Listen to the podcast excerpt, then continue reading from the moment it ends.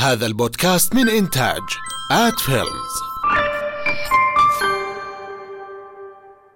أنا مشكلتي مع أدائهم على المنصات الإعلامية اللي هي الواجهة لهي المنظمات. هنن عم بيخلوا إنه الموضوع ما ماشي بطريقة الناس تثق فيهم. يعني هلأ مثلا بالوسط السوري في كتير النسوية تقابل بسخرية، إنه أنت نسوية؟ أي نعم أنا نسوية. يعني ليش السخرية من الموضوع؟ عدم المؤاخذة، كأنه نحن والله النساء حصلنا على كل حقوقنا وجايين والله عم نتبطر ونعمل نسويات. تحياتي، أنا طارق بدار وبرحب فيكم في حلقة جديدة من بودكاست شاي من عمان. بإمكانكم تتابعونا على منصتنا الأساسية على ساوند كلاود أو على أي منصة من منصات البودكاست مثل جوجل، أبل، سبوتيفاي، ستيتشر، أنغامي وغيرهم. كما بإمكانكم تشوفونا على فيسبوك وعلى يوتيوب. أما ضيفتنا اليوم فهي نور حداد. تحياتي نور وأهلا وسهلا بك. أهلا. أنا قلت بدك تقول مقدمة فورا نور حداد. لا ماشي. على طول. لا ده بتسألني شو أنا ديكي أستاذة سيدة، قلت لك نور بس قلت يمكن بدك تعطي مقدمة يعني. غير طويلة. يعني ما كل الناس بتعرف نور حداد. هتعرف هلا. تمام. شرفتينا ستي. أهلا فيكي في عمان. أهلا فيك. زمان عنك. إيه والله زمان عني وزمان عن عمان، يعني انقطاع هيك طويل، يعني 5 سنين. والله 5 سنين كملتي. يعني أنا حسستهم أكتر بس يعني هن فعليا تقريبا 5 سنين. بس يعني لما رجعت، لأنه نحن بيت العيلة هون بعمان، فحسيت هيك إنه أنا تاركة هذا المكان بذكرياته لي 15 سنة مش 5 سنين. أوه. أي. يا ستي أهلا وسهلا بيتك ومطرحك. 3 سنوات من نور خانم. 3 سنوات كل سنة موسم كانت صح؟ يعني لا، كانوا 4 مواسم لأنه في رمضان اشتغلنا كمان موسم للسوشيال ميديا. طيب فإذا بعد 3 سنوات 4 مواسم من نور خانم، كيف بتقيم التجربة؟ يعني كتقييم يعني شوي أنا ما بقدر أقيم كون أنا يعني اللي عم بقدم البرنامج، بس فيني أنا أوصف التجربة إنه قديش أنا ضافت لي هاي التجربة. كان انتقال من سوشيال ميديا، مش بمعنى إنه أنا كنت أقدم، أنا كان المحتوى تبعي مصنوع للسوشيال ميديا قبل ما أجي على تلفزيون سوريا. فكنت أقدم مقاطع قصيرة، موضوع واحد، فيديوهات كتير هيك سنابي، يعني إنه كان التقديم ولا كان الفيديو اللي يطلع. لا برنامج مدته ساعة فيه 5 فقرات وفيه ضيف وفيه حوار وفيه مواضيع، فكانت يعني مثل اللي حطوك هيك بالبحر وقالوا لك يلا سبح، انت قايل لهم انا ما بعرف اسبح كمان. قالوا لك لا بتسبح يعني بتتعلم. طب والله ممكن اغرق، مش مشكلتنا. بس يعني فعليا هذا الشيء صراحة هو اللي بيصنع كتير. يعني هلا بالاول يعني هو بيستخدموه بعض المؤسسات إنه يعني الضغط يولد الإبداع. أوكي هو بيولد الإبداع بس يعني لحد معين بيولد الإبداع مشان ما حدا ياخدها، يعني إنه فعلا هي سبب بقدرات البني آدم إنه تطلع. بس جزء من هذا الكلام صحيح يعني. فكان الموسم الأول صراحة كان صدمة لكتير عالم، حتى أنا يعني ما بقدر أشوف أول حلقة بصراحة. لا أنا ما بقدر أشوف حالي بأول حلقة كيف كنت. كان في يعني واضح ما في هذا التمكن، يعني عرفت إنه أنا كنت حدا ممكن أدائي قوي من ناحية يعني أنت تنعطى جملة تأدي أداء معين، أنا بعرف أديها صح، بعرف إني أحكي الكلمة صح. لكن لما يكون عندك برنامج مدته ساعة، أنت بهاي الساعة بدك تتشقلب حرفياً. ليترالي بدك تتشقلب. أيوة. لأنه كان فقرات فيها أداء بيتطلب مني أداء تمثيلي، في فقرات كانت تتطلب مني إنه أنا أحكي فويس أوفر يكون الاعتماد بس على صوتي، في فقرات كان مطلوب مني إنه أنا أقلد، في فقرات أكون جادة، في فقرات فكان البرنامج يعني فيه زخم أكبر بكتير من أنا شو كان بقدر أحمل أساساً يعني. بس بعتقد أنه بعد الموسم الأول وقدمنا خلال هذا الموسم حلقات جدا ناجحة أنا برأيي يعني، لكن كان يبين نحن أول شيء جديدين على هذا المجال، وسوريا كبرنامج سياسي اجتماعي ساخر. ما بعرف إذا كان في برنامج قبل، يمكن يعني كان فيه وأنا غلطانة سوري عم أحكي. ومقابلات مع شخصيات سياسية وشخصيات يعني كانت كمان كان في شخصيات فنية. أنا الحوار بالنسبة لي كتير كان أسهل كتير، ولذلك يعني فقرة الحوار اللي كانت فقرة الضيف كانت فقرة يتابعوها اللي هم إذا بدنا نطلق عليهم يعني اسم النخب الإعلامية اللي هن مثلا مذيعين، صحفيين، أشخاص يعني كمان كفئة عمرية أكبر بيكونوا اللي بهمهم الضيف، مين هذا الضيف، شو بده يحكي، وشو بده يحكي خارج القالب السياسي تبع الحوارات السياسية. هون في قالب شوي كوميدي. فأي كانت فقرة الضيف ليست الأعلى من ناحية المشاهدات، مع أنه في حلقات جابت مشاهدات عالية، بس كان في إلى جمهور خاص يعني. وفقد هاي الفقرة لما صار البرنامج مدته نص ساعة. فأنا كنت حاسة حالي بالحواري أنه كنت أقوى. لهلأ في ناس بتقول لي أنه أنت بالحوار أنه بتحاوري بشكل جيد، بس كان أنا بالنسبة لي الجزء الأول اللي فيه أداء واللي فيه يعني تمثيل كان صعب. يعني كان صعب أنا أجي هيك أقول يا ربي بدي أفصل يوم، ويكون مرات يعني التصوير للساعة 7 الصبح يعني في هي أنت إذا دخلت بالمود وبدلت اللي عليك عادي بتطفي لمبة فجأة عادي بتطلع كاميرا مو شغالة، عادي بطارية يعني انطفت، بتصير يعني أمور بتصير يعني أنت منتج وبتعرف يعني الأمور بس مرات لما بتصير زيادة بصير الواحد يعني يحس أنه فوق اللي بيقدر عليه. لكن يعني أعتقد خلال هال3 سنوات يعني أنا كنت أعمل في مؤسسة وفرت الإمكانيات الجيدة، خلينا نقول أنه طلع البرنامج وحقق نجاح وصار له اسم. يعني هذا شيء مو بشهادتي أكيد يعني، بالمشاهدات يعني هو من المتوسط المشاهدات الأعلى في تلفزيون سوريا، ومقارنة حتى بالبرامج التي يتم إنتاجها في التلفزيون العربي. ما بدي أقول جوشو لأنه جوشو جمهوره صراحة وطن عربي كله، بس البرامج الثانية اللي هي الملف الخاص يعني الأردني اللبناني حتى الأشياء البرامج يعني القصيرة، مشاهدات نور خانم تعتبر يعني من الأعلى. جميل. فهذا أنا بالنسبة لي نجاح، غير أنه في الأشياء اللي ممكن أنت تقيسها قديش في ناس. الأهم أنا بالنسبة لي أنه قديش في ناس صارت تتابع هذا البرنامج من داخل سوريا، وقديش صار في شعبية لهذا البرنامج داخل سوريا. وهلأ بانقطاع البرنامج يعني كل يوم أنا بيوصلني عشرات رسائل أنه إمتى حيرجع البرنامج من ناس موجودين داخل سوريا في مناطق سيطرة النظام، وأنه هنا بيستنوا البرنامج ليحضروا، وحتى في منهم مختلفين تماما سياسيا مع الرسالة اللي أنا عم بحكيها، بس يعني في أجزاء لامستهم أو حتى لأجل المتعة في منهم يدعون يعني لأجل المتعة. فأنا باعتباري هذا شيء ناجح. طيب أنت عم بتقولي عم توصلك رسائل وفي معكم فريق عمل وخلافه، الناس القائمين على هذا البرنامج مين بيمثلوا؟ بيمثلوا مثلا المعارضة السورية بالخارج، هيك نقدر نسميهم؟ لا يعني نحن إعلام، لسنا معارضة يعني. نحن أنا أعمل في حقل الإعلام، أنا ما عم بعمل شيء سياسي يعني، أنا ما إلي أي تمثيل سياسي على الأرض. لا مش سياسيا، هوية البرنامج، رسالة البرنامج، هو رسالة يعني البرنامج مع الشعب السوري، ويعرض مشاكل الشعب السوري السياسية والاجتماعية إذا بدك هيك أوصف لك إياها. فنحن بنعرض المشاكل اللي موجودة، بس لكن تركيزنا يعني حتى نكون صريحين تركيزنا على النظام، لأنه هو حاليا الجهة اللي دوليا تعتبر أنه هي الجهة الشرعية. يعني لهلأ السوري لما بده يروح يجدد جوازه بيروح يا مع القنصلية السورية التابعة للنظام، أو بده يبعت جوازه لعند يعني لدمشق لحتى يجدد جوازه. فأنا يعني قضيتي الآن مع هذا النظام اللي أنا مضطر، حتى لو أنا يعني قاتل أهلي هذا النظام بدي أتعامل معه لأنه شرعيته موجودة. فهدفي أنه هاي الشرعية تسقط على الأقل يعني فكريا وإعلاميا وسياسيا من خلال هذا البرنامج اللي بيعرض هاي التناقضات تبعت النظام. كتير في ناس بتسألني ليش ما بتحكي عن المعارضة؟ ما مشكلتي المعارضة صراحة بالضبط. أنا عشانك سألتك أنت مين بتمثلي، لأنه كونك ما فيني أقول أنه أنا بمثل المعارضة. طب ليش ما بتحكي عنها؟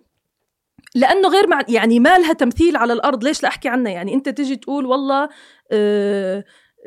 فلان بيته مو حاببته وبيته بمكان تاني ما مأزيك ولا مضايقك، انه والله عم بكب مي قدام بيته. ما نشوف المكان اللي مغرقنا بالأول، بعدين ندور على الأبعد. المعارضة السياسية السورية ما إلها هذا التمثيل اللي بيعطيها قدرة على التحكم بالشعب السوري، أو إنه حتى بدي أقول لك إيذائه يعني مثل النظام. فأنا مشكلتي حاليا مع النظام ومع إسقاط شرعية النظام، لأنه هو المتحكم شرعيا. يعني حاليا المفاوضات عم بتصير مع النظام، الاجتماعات كلها عم بتصير، لجنة الدستور كلها المفاوضات مع النظام. صح في تمثيل المعارضة السورية السياسية، لكن نحن هاي الجهة اللي بدنا ننتزع منها الحق. يعني حتى المعارضة أنا بالآخر يعني ما فيني أقول إنه أنا ضدهم، فيني أنتقدهم، بس يعني ما فيني كمان لا أمدحهم صراحة ولا أنتقدهم، يعني تزعل تزعل عليهم يعني، بس يعني صراحة ما بجي من قلبي يعني، فوق ما هن اللي فيه تجي تنتقدهم اتركهم بهمهم يعني.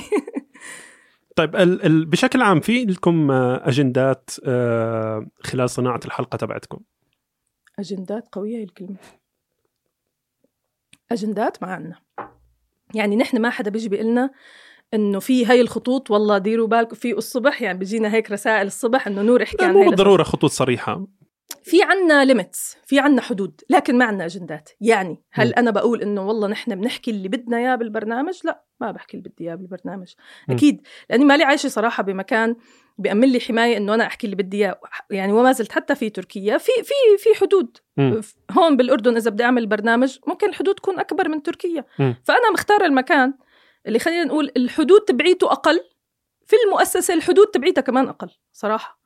يعني أنا الشغلات اللي كتير بالنسبة لي قيمة في المكان اللي أنا بشتغل فيه، واللي ممكن أفكر 1000 مرة قبل ما أترك هذا المكان، وإذا تركته بفكر 1000 مرة إذا أنا بدي أروح على مكان تاني، وبفضل إني أقعد في البيت ولا أشتغل يعني. عرفت هي هذا يعني ما فينا أقول إنه إنتاجيا المؤسسة اللي بشتغل معها هي الأقوى، ولا من ناحية الإمكانيات أو الكوادر، لا ما فينا أقول هذا الشيء. في أماكن تانية صراحة متفوقة على المكان اللي أنا بشتغل فيه بكتير قصص، لكن المكان اللي أنا بشتغل فيه تفوقه يكمن في إنه أنا سقف الحريات بالنسبة إلي ولا ظرفي ولا البرنامج اللي بحكي فيه يكاد يكون الأفضل ضمن المتاح يعني. عرفت أنا بالآخر فيني أشتغل شيء مثلا من بلد تاني، بقول لك أروح أنزل على ألمانيا وأعمل برنامج بإنتاج خاص، أكيد سقفي بيكون أعلى، لكن ضمن مؤسسة بتأمن يعني على الأقل أنه أنت شخص عم بيشتغل بهذا المجال. أنا مو متبرعة لأن هاي الفكرة الناس ما بتعرفها، أنه أنا مو متطوعة في العمل الإعلامي الثوري، أنا أعمل في هذا المجال ودرس صحافة وهاي الكارير تبعي. فالمؤسسة اللي بتعطيني على الأقل سقف حريات أقدر أنا أحكي فيه، فهذا هو المكان الأفضل أنا بالنسبة لي. أنا ما حدا بيجي بيقول لي أنه احكي هيك أو ما تحكي هيك. ممكن ينقال إنه هاي ضمن الخطوط اللي نحن مو مسموح إنه نحن نحكي فيها، مثل إيش؟ موضوع تركيا مثلا، واضح جدا نحن موجودين بتركيا، وأنا رغم ذلك يعني مع أني ما حكيت أي شيء بالبرنامج أنا في تركيا، بس لمجرد تغريدة وتغريدة جدا بسيطة ما جددت إقامتي ببساطة والله. إيه، فيعني هاي لسه ما حكيت لو أحكي شو بصير يعني. فقط أما في الوقت اللي بينطلب منا أنه احكوا عن الموضوع الفلاني، أنا مرات أنه تم اقتراح مثلا أنه بوقت يعني الأزمة الخليجية أنه احكوا بمواضيع عربية أكثر، ما تم أنه توجيه أنه لا احكوا عن الأزمة الخليجية، لا أنه نوعه بالمواضيع العربية، ونحن فعلا كان عندنا موضوع فقرة عربية بس أنا شفت أنه أنا غير معنية أدخل بتفاصيل القضايا العربية إلى الآن. هلأ ممكن حالياً إذا بدي أحكي بالمواضيع العربية بهمني بس أكون منصفة بأنه أنت تحكي عن أكثر من مكان، وإمكانيات صراحة الفريق ما بتقدر أنه أنت تغطي كل الدول العربية، فما فيك تحكي عن مكان غير ما يكون. عرفت يعني إذا بدك تحكي عن بقعة معينة بيبين أنه أنت كأنه هذا توجيه، كأنك بوق أنت عم تحكي هون، ليش ما حكيت طيب عن اليمن، ليش ما حكيت عن ليبيا، ليش ما حكيت عن تونس. أكيد فيا إما ما تحكي أبداً، يا إما بدك تحكي بشكل عادل. فأنا اخترت أنه أنا يعني ما أحكي بشكل كامل إلا الهايلايتس، مثل شغلات مثلاً مظاهرات لبنان، الانفجارات مثلاً بتصير بالعراق، هاي المواضيع بتكون مثل خبر يعني، كمان نحن موضوعنا خبري فلما بيكون في خبر هالقد هو هيدلاين، إيه هون ما فيك تتجاهله. بس أما تدخل بقى وتفصفص وأي يا بتفصفص للكل يا ما تفصفص. طيب شو الضوابط اللي بتحكم عمل الحلقة؟ أنت هلأ بيجيك عندك أسبوعيا لازم تنزلي حلقة وبدك تجيب مواضيع تطرحيها. هلأ قلنا في ضوابط عامة متعلقة بالسياسة تبعت الدولة من هالحكي، وبتوقع في ضوابط أنتم من عندكم كفريق عمل. صحيح في ضوابط، هي الضوابط يعني فضفاضة شوي صراحة، ما بتقدر تلقطها يعني هي مثلا مرات بيحكمها أنا كنور. هل أنا مثلا كنور بقدر أحكي هاي الكلمة؟ في الموسم الأول في كتير كلمات أنا بحس إنه هي صبيانية ما لازم أنا أحكيها، يعني فيها شتائم مثلا أو هيك ممكن تكون شوي جريئة. بعدين عادي يعني بتصير، يمكن لأنه أنا بشوف أنه أنا صرت أستخدمها لهي الكلمات بشكل عادي، أو أنه أنا بطلت أتورع أنه أنا مثلا قدام رفقاتي أنه أحكيها، فبتصير مستساغة بالنسبة لي أكتر. فبصير أنه لا أنا بدي أحكيها، يعني حتى بيكون في إجماع من الفريق أنه ما مناسب أنتي كبنت تحكي هذا الشيء، فأنا برفض، لا أنا بشوفه مناسب فهو مناسب. فالموضوع متعلق فيكي بهي الجزئية تحديدا، بجزئية أنه قديش في جرأة بالمصطلحات. يعني مثلا انه بنت تحكي كلمه وينحط عليها توت، انه انا احكي كلمه وينحط عليها توت، في هذا هي ذائقه عامه. يعني بالاخر في فريق بيقترح انه مو لائق، حتى في لجنه اللي هي التدقيق انه لا نور مو لائق انك انت تطلعي تحكي هاي الكلمه مثلا. فمرات كتير بقول فعلا شكلها يعني زياده ولو انه بتضحك، يعني انا مع الكوميديا للماكسيموم صراحه، اذا كان في شيء في محله طبعا يدعو إلى الضحك فلازم ينحكى، حرام ما ينحكى. طيب مدام بيضحك فلازم ينحكى، بس يعني ما بتقدر تكون حر 100%. يعني كلنا صراحة بالوطن العربي كإعلاميين ما وصلنا، يعني شو بدي أقول لك، ما لمسناه للسقف تبع الغرب. يعني مو إنه يمكن ما شفناه، يمكن شفناه بس إنه مش قادرين نلمسه إلى الآن قد ما طولنا. يعني لازم نلمسه. إيه لازم صراحة لازم. ما هذا له علاقة بالسؤال نفسه. موضوع الضوابط هلا تقريبا في الغرب، خلينا نقول بشكل تقريبي، ما في عندهم السقف مفتوح على مستوى السياسات، حتى على مستوى الأخلاق، على مستوى الألفاظ إذا بدي أسميها شتائم. تمام. أنت بتشوف إنه هذا لازم قال لك ليش ينزل لازم. عنا تمام، لازم نلمسه صراحة، وبجميع النواحي. يعني كون نحن حريات عنا صحفياً أو حتى إعلامياً يعني، وبحرية التعبير بشكل عام. وكتير لازم أول شيء نفهم شو الفرق بين حرية التعبير بين أنك أنت تسب على حدا، يعني ماشي كتير، هذا أكيد مفصل آخر. بس لكن أنه خلينا نحكي كإعلام، كحدا مثلاً ستاند أب كوميدي أو حدا بيقدم برنامج ساخر، أنه السقف تبعه يكون عالي جداً. إيه أنا مع، لأنه عم بيتم نحن كإعلام عربي إعطائنا يعني هاي الحريات بأماكن محددة لحتى نسكت عن أماكن تاني. يعني بتلاقي في أماكن مثلا سقف الحريات تبع بموضوع السياسة في مناطق النظام مرتفع، بتشوف المسلسلات، بتشوف البرامج اللي عم تنعمل، بتقول وين هدول معقول عم يضربوا متظاهرين؟ ما هنن بمسلسلاتهم عم يحكوا إنه في مظاهرة وهذا حقهم. يعني إحضار مثلا ضبوا الشناتي، بيطلع فيه شخصية إنه هو شخصية ثائر وطالع عم بيحكي بمبادئ الثورة اللي فعلا يعني طلعنا فيها بمناطق النظام وإنتاج النظام. ما هذا سقف صح؟ هذا سقف زائف يعني. فأنت طالما عم تعطي يعني أسقف مستعارة، أنا ممكن أسميها إنه سقف مستعار، حطه هون يلا ما تحكي بقى بالشغلات التانية. الغرب بالسقف كله عندهم مفتوح طبعا بتفاوت، ما فيني أقول يعني إنه كمان هن يعني ما عندهم مآخذ، بس خلينا ناخد الحالة العامة يا عمي نوصل إلهم معلش شوي. إنه في مقدم برنامج ساخر بيطلع بيشبه الرئيس بالقرد وبالشمبانزي وبتمسخر عليه وبيسب عليه، وبعد بأسبوع بيستضيفه. الله أكبر. أنا عايزة حتى من دي. يعني أنا ما بدي أنا بدي بس إني يعني ما بدي أشبهه، والله ما بدي أشبهه بشيء، لا والله. ما حكيت شوف يعني لا أجرؤ أساساً إني أحكي إنه أنا بدي مثل هيك، لا أنا بدي أنتقده.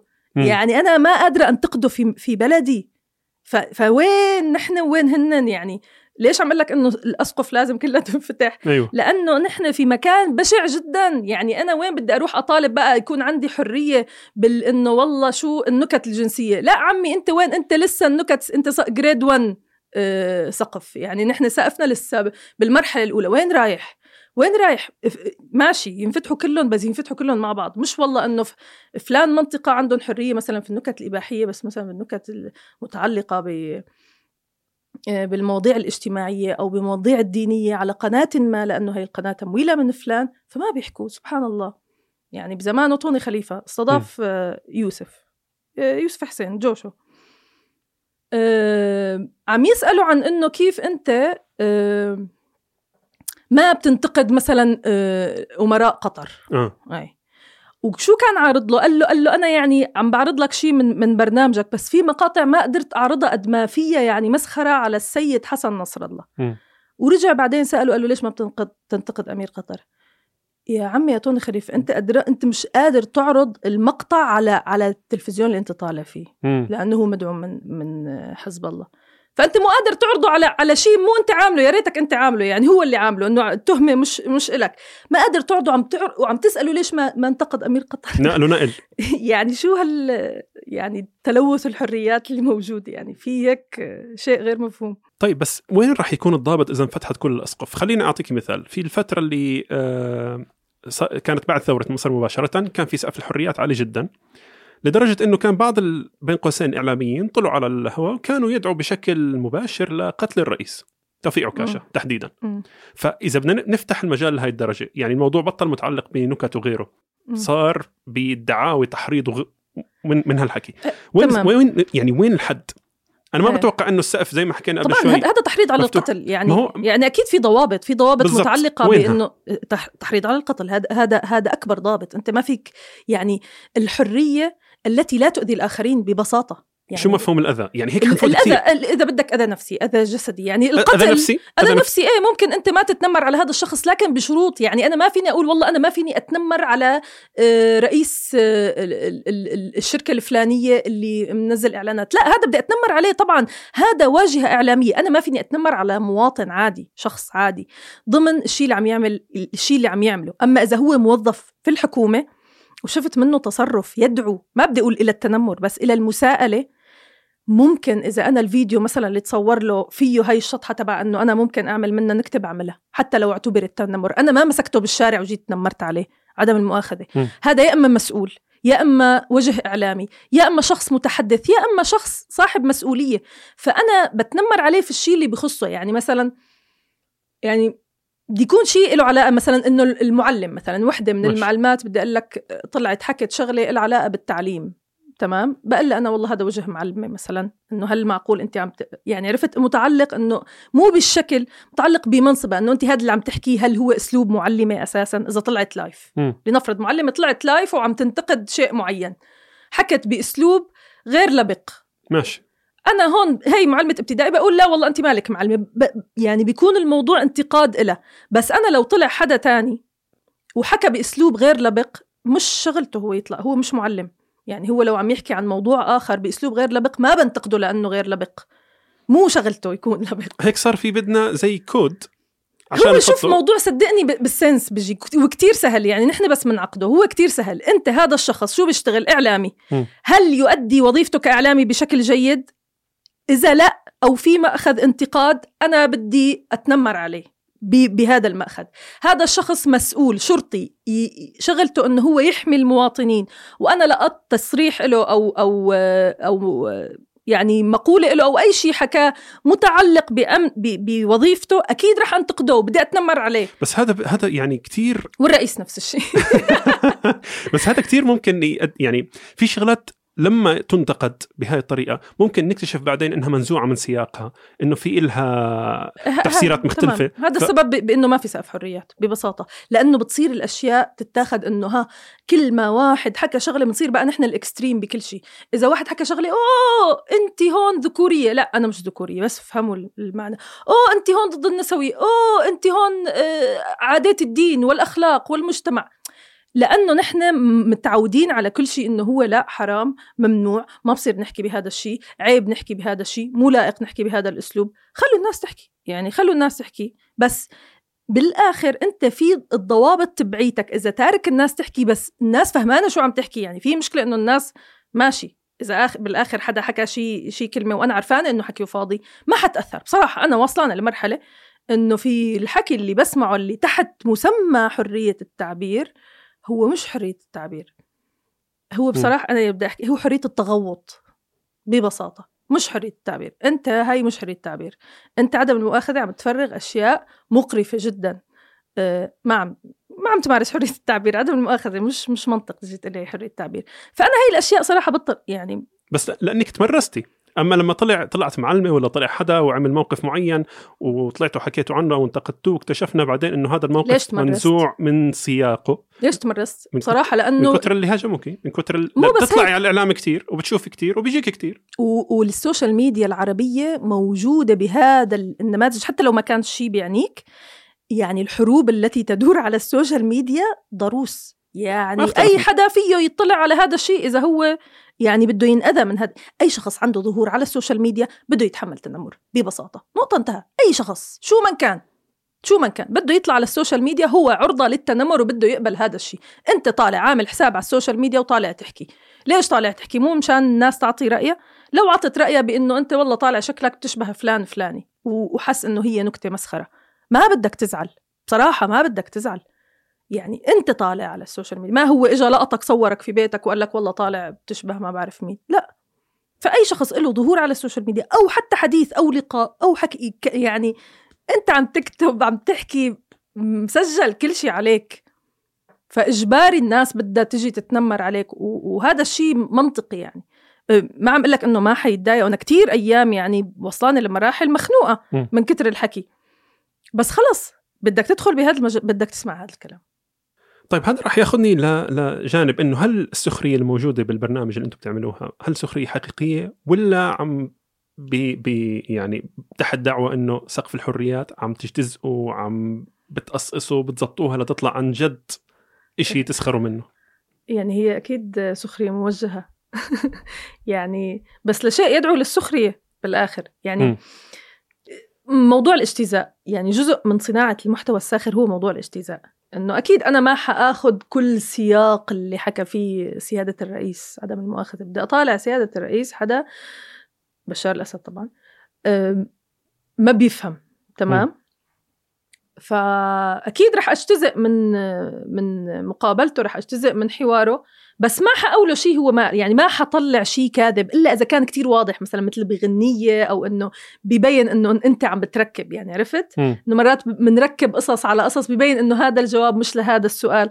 يعني هذا أسلوب من السخرية البسيط أساسا لكن نحن ما منطالع لمسؤول أو لبشار الأسد أو لأي شخص منطالعه بالبرنامج، ما منطالعه حكى شيء هو ما حكاه. ممكن ما قصده، ممكن تفسره بعدين، شو بدي فيك تفسره بعدين، أنا رح أخذ الحكي. ممكن ما قصده، ما قصده بمعنى شو ما قصده؟ يعني إنه هو أنا أخذته لمعنى إنه يعني ممكن يكون قصده ممكن لا، يعني عرفت؟ يعني حكى كلمة مثلا أنا ممكن أفهم قصده بشيء تاني، يعني أحاول عليه أعمل تناقض بين تحوير، مش تحوير أبدا، مش تحوير. تحوير بمعنى أنه أنا يبين أنه هو ما حكى هذا الشيء، لكن هذا الشيء ممكن يفسر. ما عندي مثال يعني، عرفت كيف؟ لو بس لو متذكرتك في كتير أمثلة لأنه بتصدف معي بالبرنامج أنه هذا الشخص حكى هاي الكلمة بس يعني مثلا لما بيطلع بيقول حدا من الفنانين عن نقابة الفنانين إنه نفس الرئيس صار له كذا سنة ما تغير، نفس الوجوه، نفس الهي، كأنه عم يحكي عن النظام، كأنه عم يحكي عن بشار الأسد والحكومة. فأنت لما تجي تطلع فيديو بالمقابل إنه مثلا بشار الأسد عم يحكي إنه هو صار له بالحكم كذا، أو حدا عم يحكي عن بشار الأسد بينتقده، فهون واضح التناقض، إنه أنا عم بقوله شيء ممكن يورطه فعليا، إنه يعني كأنه عم يحكي عن بشار الأسد والنظام. كذا حدا طلع من الفنانين عم يحكوا عن زهير رمضان اللي هو رئيس نقابة الفنانين بسوريا، إنه هو حدا متمسك بالكرسي وما يعني ما بينزل عنه. فنحن سميناها الحلقة سيد النقابة، يعني أو رئيس النقابة، كأنه بشار الأسد.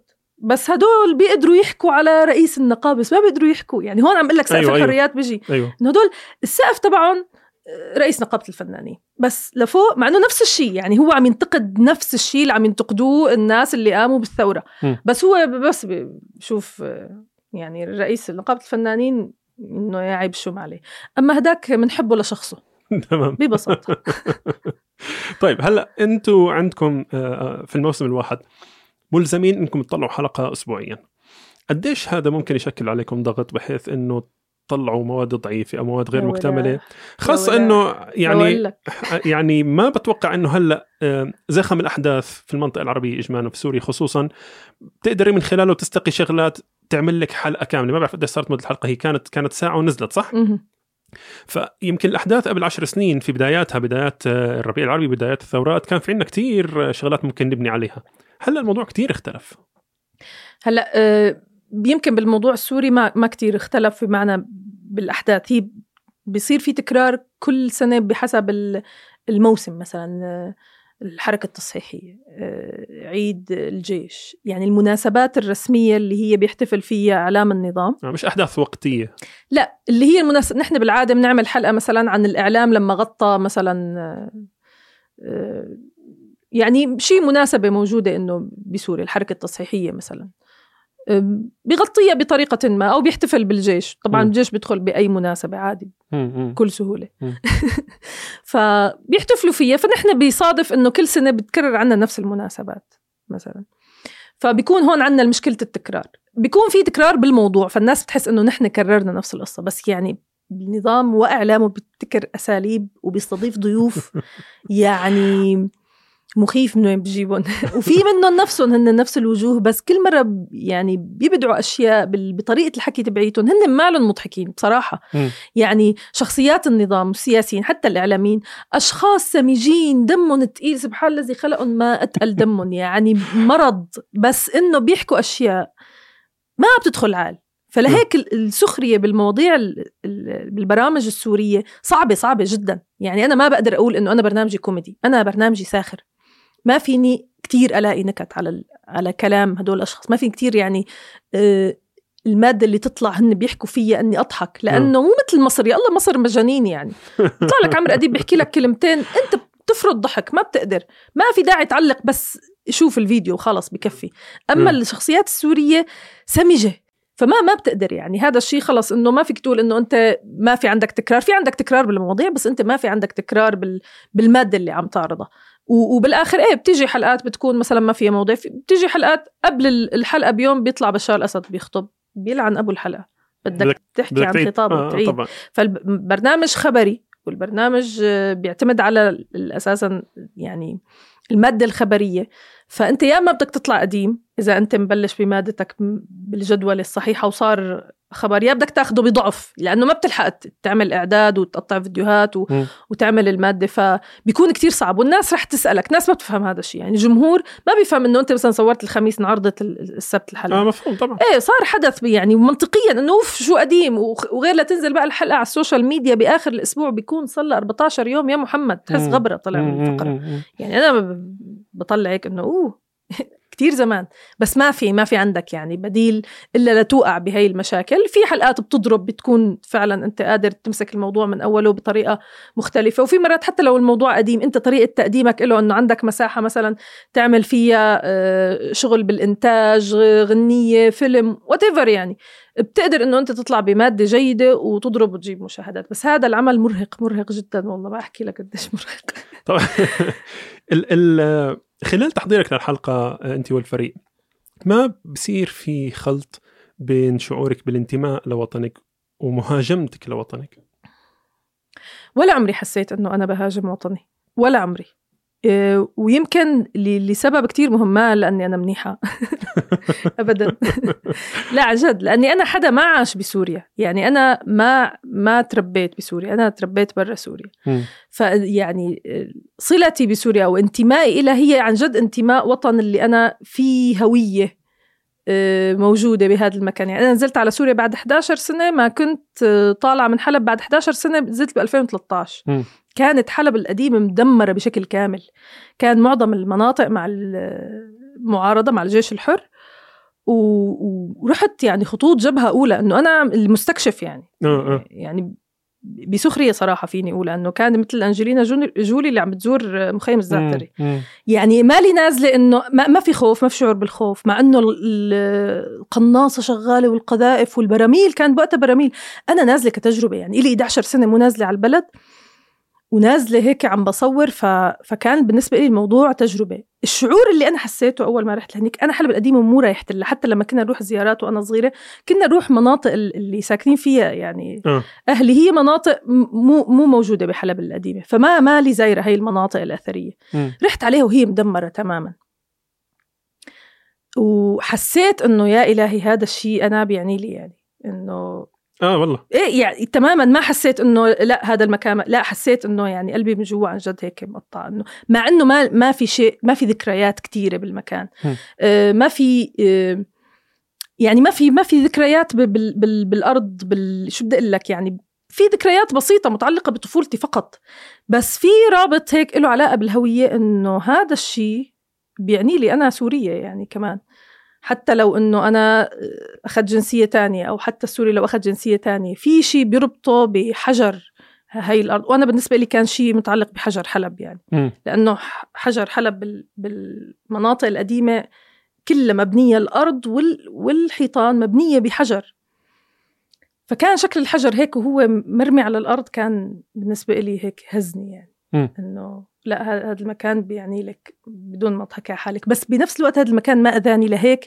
ما عندي حقد عليه يعني. أنا ما تأذيت من الفساد في سوريا، ما انأذيت من المحسوبيات، ما انأذيت من أنا انأذيت إنه أنا انحرمت إني أشوف بلدي أو أعيش فيها أو أهلي كمان يعيشوا فيها أو إنه أبوي يزورها.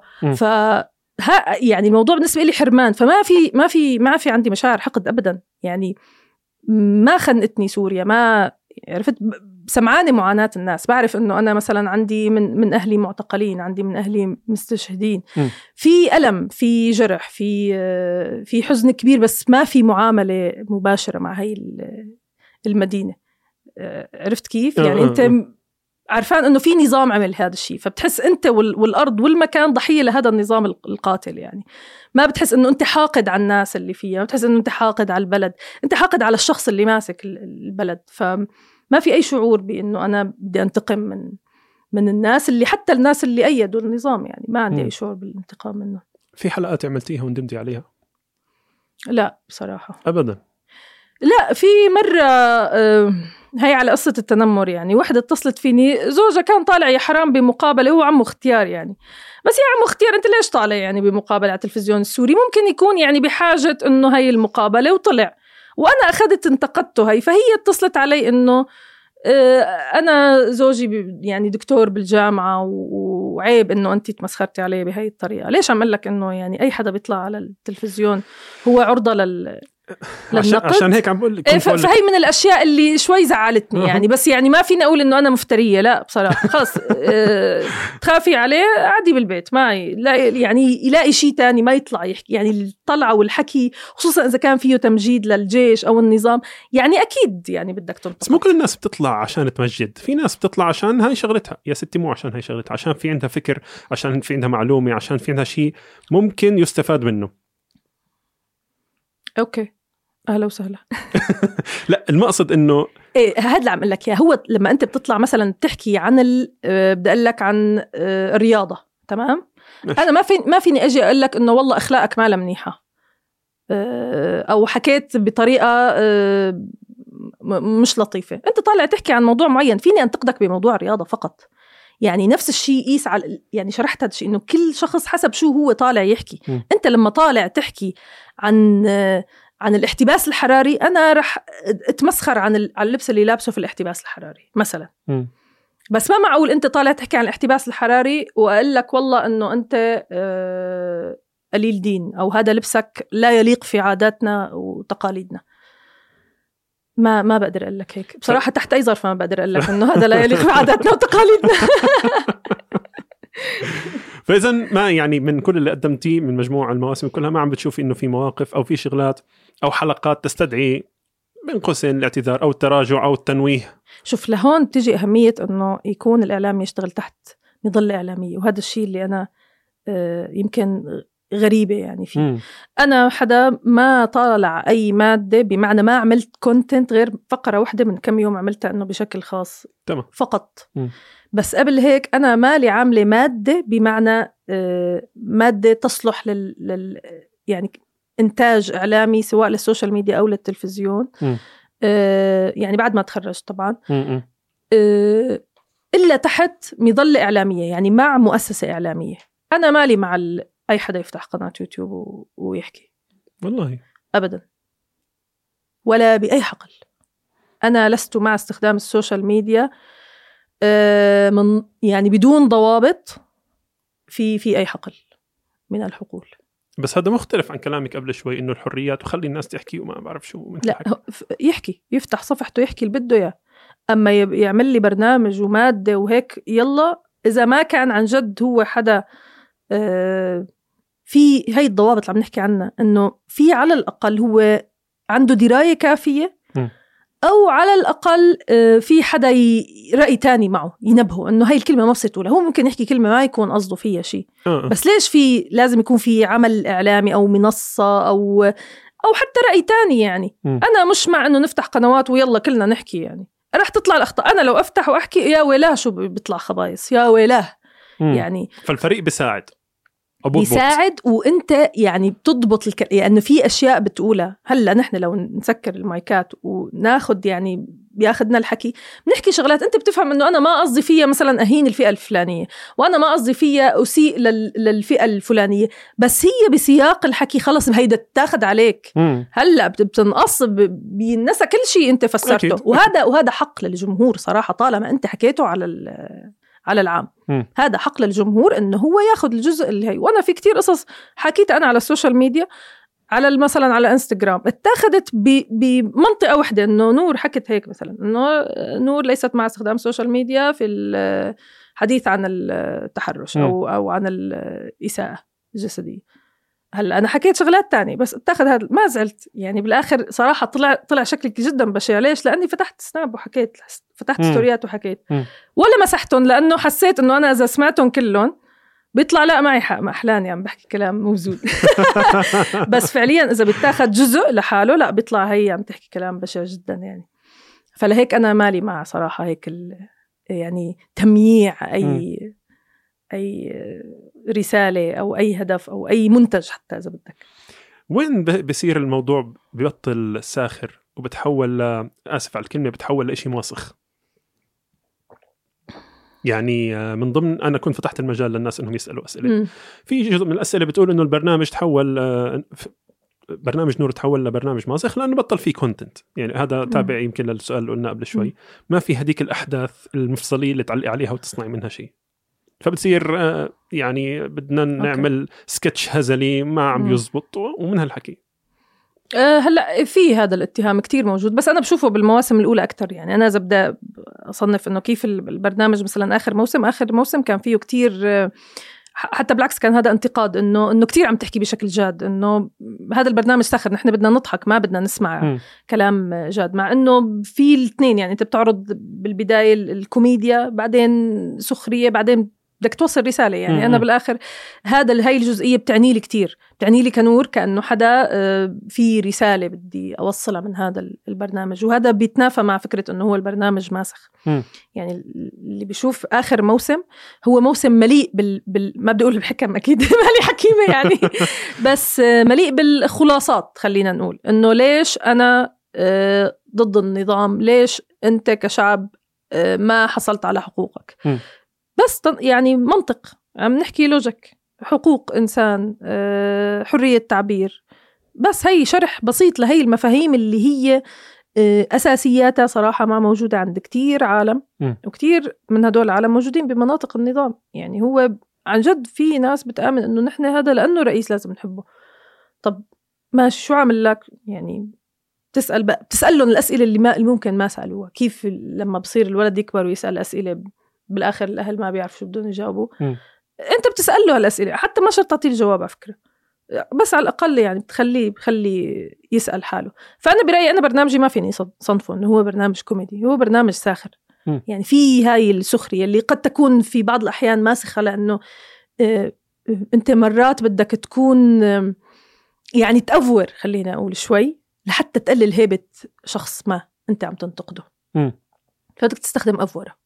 يعني كمان من طرق السخرية هي أنه فلان أنا بدي أنزع هيبته تماما. هو شو قال؟ أنه هو رئيس قوات التحالف بقى، وهو ببيته ما قدران أنه هو يعني يحرك شيء من مكانه، ما بيمون، فأنا هيك بدي أطالعه. بدي يعني أروح للماكسيموم بهاي الحالة لأقلل هيبته لهذا الشخص. فهي ممكن ينقال عنه أنه هذا شيء ماسخ يعني. طب يعني ما هو هذا برضو بدي ياخذنا لموضوع السخرية إجمالا. إجمالا كتابة السخرية حتى في الدراما أصعب. ف يعني وين المنطقة اللي إحنا بنقدر نقول فيها إنه هذا فلان والله دمه خفيف، هذا فلان دمه تقيل، هذا فلان خلص لازم يوقف. يعني مشكلة الكوميديا إنها صعبة. ما في شيء بيحكم صراحة. أنا بقول لك ما في شيء بيحكم. في شخص لما بيقلد مثلا، في شخص لما بيقلد فلان لما بيحكي، هي بحد ذاتها بتضحك. في شخص إذا قلد استخدم نفس الأسلوب بيطلع بايخ ببساطة. ملكة موهبة، أنت وين موهبتك موجودة؟ بس ما شرط أنه بس تكون موهبة. يعني أنا مالي مع أنه هي فقط موهبة. هلأ مرات تجي بس موهبة، بس في أشياء بتتنمى اللي هي تكنيكس، في طريقة كتابة معينة، تناقضات، أنك أنت تفتح قصص وتختم بقصة تانية تجمع كلها. يعني في تكنيكس للسخرية. عم اقول لك انا يمكن بستخدم 2 أو 3 يعني، بس بعرفهم بس ما بقدر صراحه. يعني ما في هال يعني كيف بدي اقول لك، ما في هالقدره بصراحه بالانتاج انه انت تقدر انه تضبط هاي الامور بشكل واضح. كمان بدك تعرف انت الشخص اللي عم بيقدم هاي السخريه شو الشيء المميز فيه. يعني انا ما بشوف حالي انه انا حدا بحكي نكت مثلا بتضحك. انا فيني اوجد سخريه، ما يعني فيني اوجد تناقض بحكي فلان. يعني عرفت كيف؟ أنا بشوف هاي الموهبة تبعيتي وكيف أنا أقدم هذا الشيء. يعني بشوف أنه ممكن أقلد، أنا ممكن أني أحكي التعليق بدون ما ترفلي عيني. يعني هاي ممكن تكون أنه جزء من السخرية. بس ما فيني مثلا أكون الشخص اللي عم يتهبل مثلا بشكله، أو شخص عم بيقلد فلان لحتى أنه الناس تضحك. في ناس بس قلدت تتفرج عليها بتضحك. هذا عنده موهبة تقليد، ورغم انه الرسائل عم يحكيها فظيعة. في ناس على ضحكتها بتضحك. يا الله مزبوط. ديف شابيل يعني لما بيضحك يعني خلص بتموت انت، هذا ضحك. يعني في ناس انه ما بتضحك بكل شيء بتحكيه، فجأة بتعطيها ضحكة بتضحك على ضحكه. هي موهبة. فالسخرية أشكالها متعددة يعني، وكل واحد حسب شو الشكل اللي بيبدع فيه. فهو فعلا إذا ضحك الكل معناته بيضحك، يعني خلاص بقى فهمنا. أما إذا في يعني صار له سنة والمشاهدات 10 ما زادت، معناته الناس ما ضحكت. يعني بهالبساطة. برنامجكم مستنسخ عن أي برنامج أجنبي؟ نعم. والله. والبرامج الأخرى مستنسخة عن برامج ثانية، والبرامج كله مستنسخ. أنا بعرف إنه يعني البرامج للأسف الناجحة العربية معظمها مستنسخ. ما في شيء اسمه يعني، شوف طارق، ما في شيء اسمه يعني بالنسبة للبرامج التوك شو أو برامج اللي هي الساخرة، ما في شيء اسمه مستنسخ. هذا قالب موجود. مثل تيجي تقلي إنه نشرة الأخبار واحد. المملكة مستنسخة عن نشرة أخبار الجزيرة. لا صعب تقولي إنه كلهم قالب واحد. النمط اللي نحن عم نقدمه هو قالب واحد بيصغر وبيكبر، اللي هو عندك طاولة، مقدم، تلفزيون. عم بحكي ماشي، عم بحكي تلفزيون، مفهوم. طاولة، مقدم، تعليقات، وفيديوهات. هاي الفيديوهات بقى بيتشكل عندك أشياء مختلفة. كيف يطلع هذا الفيديو؟ قديش فيه جرافيك؟ نفسه البرنامج هل فيه جمهور؟ بما أنه إذا كان في ميزانية أكبر ممكن يكون في جمهور. هذا الجمهور تفاعلي. في عندك حدا أسيستنت بالبرنامج. يعني أنا برنامجي مثلا كنت أنا وريكاردو بفترة ما أنه في هذا التناغم، انه في فقره، في ناس عم تستنى فقره ريكاردو. هذا الشيء موجود بكل نمط البرامج السخريه الاجنبيه. بيكون في حتى في ناس بتحب هذا الشخص اكثر من المقدم، بيكون له هيك جمهوره الخاص. يعني من ضمن اكثر الشغلات اللي مطلوبه على السيرش كانت من هو ريكاردو، وانا بحضر الحلقه. فمن هو ريكاردو؟ هو ريكاردو. اسمه ريكاردو. هذا الشيء يعني الناس يمكن دايما بتستغرب انه الاسم بالنسبه لهم كتير غريب. هو اسمه ريكاردو. اسمه الحقيقي، وعلى اسم جده يعني كمان. انه مش انه حركه يعني. وهو شخص موهوب جدا. يعني هون ممكن هذا اجابه على سؤال، انه الموضوع مرات لا يدرس. يعني ريكاردو حدا الخلفيه تبعيته ابدا مش تلفزيون، الخلفيه تبعيته فاينانس. بس هو حدا مشهور كان يكتب، وهو جوا سوريا يكتب قصص، ويكتب قصص صارت معه. فموهوب جدا كيف بيقدر انه هو يخلط بين ال الكوميديا وبنفس الوقت يعني ممكن انت تبكي بنهاية البوست تبع انه عم تضحك بالاخر. يعني في موهبة فعلا ما رهيبة. وكان بالبداية عم يكتب معنا لفقرة معينة كان فيها هيك مثل، اذا بتتذكر ام عاطف كان عاملين. شوف هون لما بصير يعني في أشياء مثلا العوامل ما بتركب كلها مع بعض. يعني أنت إذا كان عندك النص واحد منيح والممثل جيد لا يكفي. لا يكفي أبدا. يعني أنا كنت أعتبر أنه الشخص اللي كان يؤدي دور معاطف اللي هو عابد ملحم، وجله تحية طبعا، زميل مبدع يعني. كان تمثيله جيد أنا بالنسبة لي، والنص جميل. أنا لما أقرأ النص أضحك. بس سبحان الله هيك يعني. والإخراج كمان جميل، كمان وجه تحية للمخرج جمال داود. شوف هدول الثلاثة يعني الثلاثة صح، بس في شيء هيك ما بتعرف شو هو، ضايع الرتم مثلا، الرتم ضايع، في شيء مو مزبوط، بيخلي هاي الفقرة إلها عمر محدد وبتموت بعدين، مع إنه النص بيضحك يعني الكلام، الأداء جميل، بس هون الإنتاج بيكون أهميته إنه أنت كيف تطالع هذا الشيء بشكل جميل. وهذا الشيء اللي نحن ما وصلنا له. لسه ولا نصل له. إيه أكيد ما وصلنا له، لا ما وصلنا له بصراحة، لأنه هو شيء لا يعتمد فقط على أداء المقدمة ولا على شطارة المخرج ولا على قوة المحتوى. في شيء اسمه عمل متكامل، التيم جروب. نحن خلص منجيب أقوى شيء من شغلة والباقي منجيبهم هيك من رشهم، ممكن يكون إنه شغلتين قويات الباقي مشوا حالكم، مثل ما كنتوا تعملوا أفلام زماناتكم. تجيبوا المصور الخارق وتجيبوا الممثلين من اتحاد الطلبة. بس إحنا ما كان في عنا جهات تدعمنا. ما كان في عنا جهات تدعمنا. نحن شو نفكر هالجهات يعني؟ يعني صح دعمتنا، بس يعني عطيتنا حصة يعني إنه على قد الحافك من رجلك. فمشاكل إنتاجية بتعتبريها؟ إيه طبعا. وليست ما متعلقة بالمادة، يعني ما متعلقة بقديش أنت عم تدفع، يعني عرفت؟ ما العلاقة بأنه ما في ميزانية، لا مرات بيكون في ميزانية بس أنت ما بتعرف توصل للكوادر الصح. فممكن يكون موضوع إداري مش مادي. ممكن جدا. ممكن لا. احتياط. حلو المهرب، حلو. ضمنتي خط الرجعة.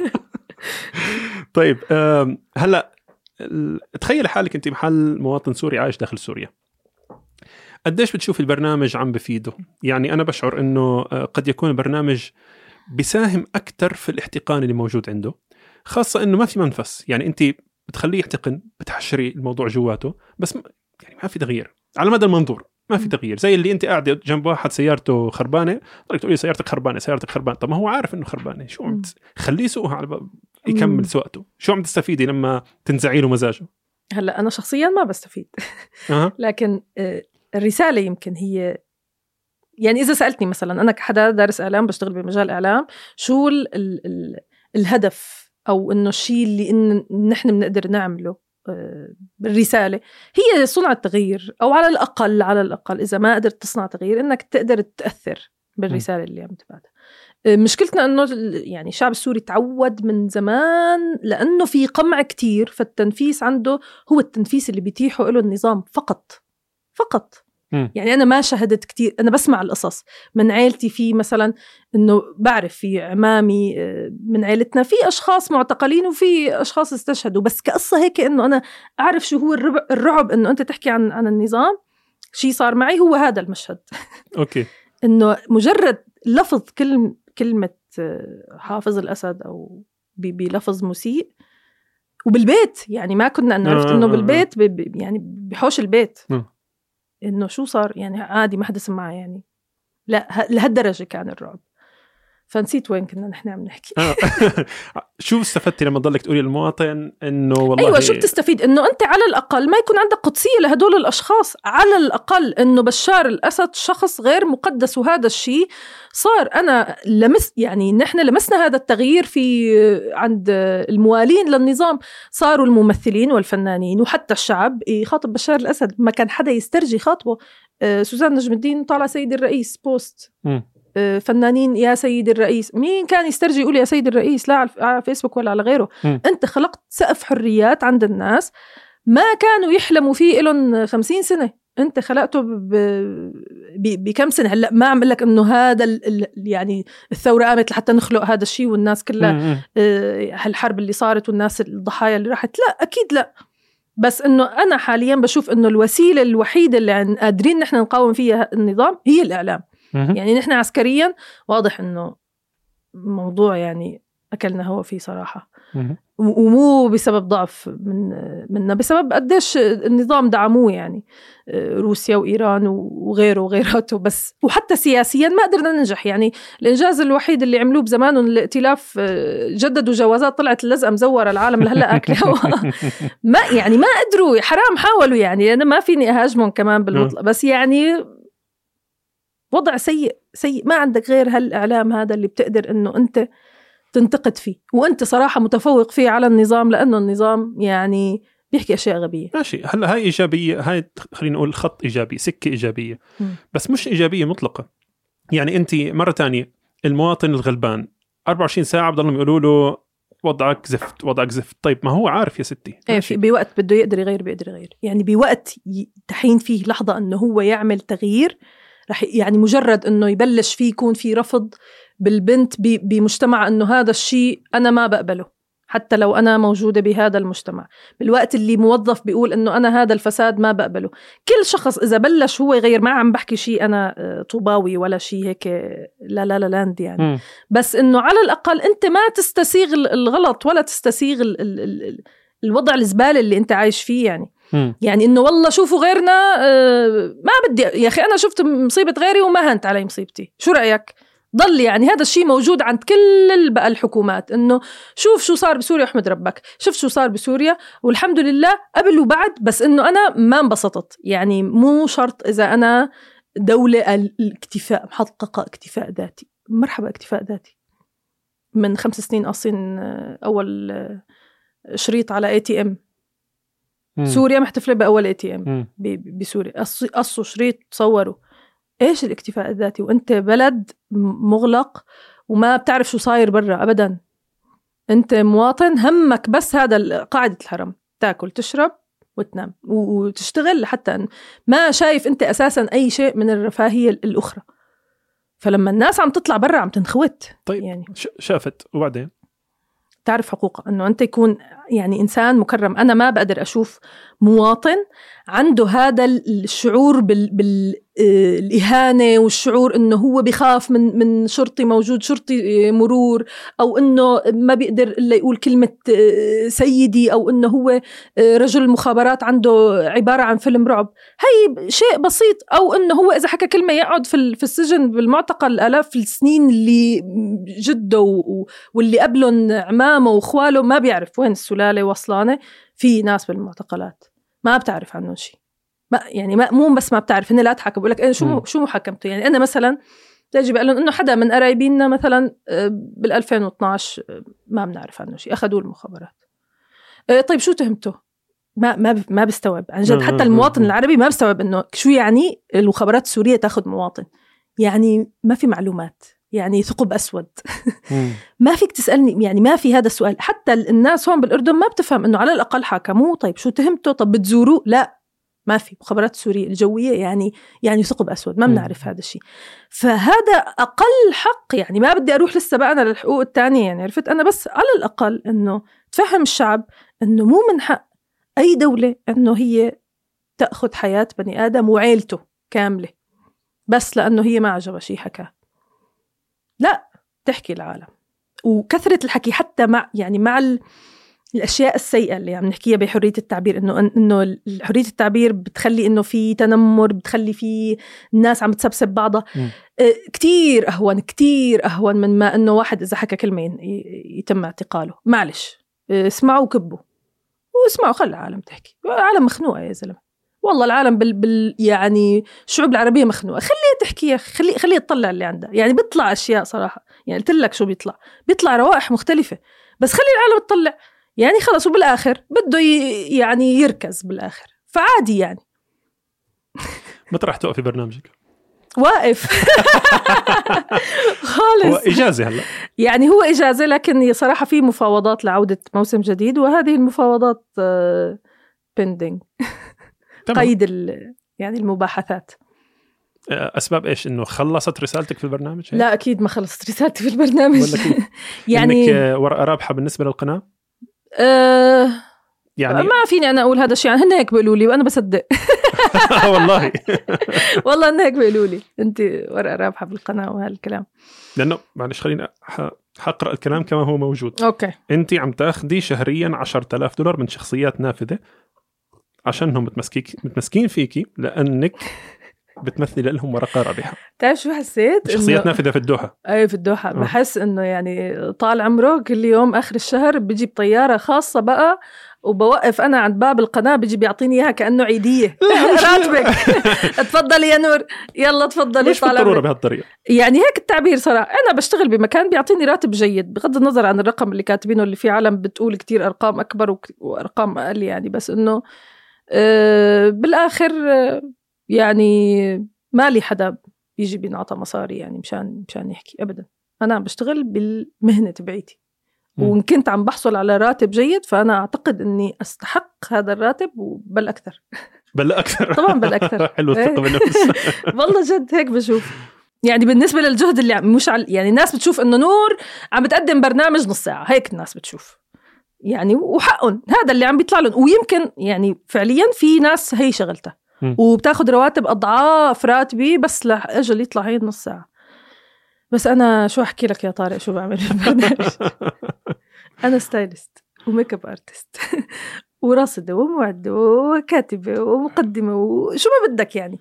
وكل شخص من الفريق اللي بيعمل بهذا البرنامج كمان بيشتغل يعني كذا شغلة مثل ما يشغلته قد تكون ما يشغلته، بس يعني ما سهل نحن جداد على هذا الحقل فإجباري العالم بدأ يعني تنحت لحتى تقدر تشتغل وتطالع هذا أبداً مو سهل.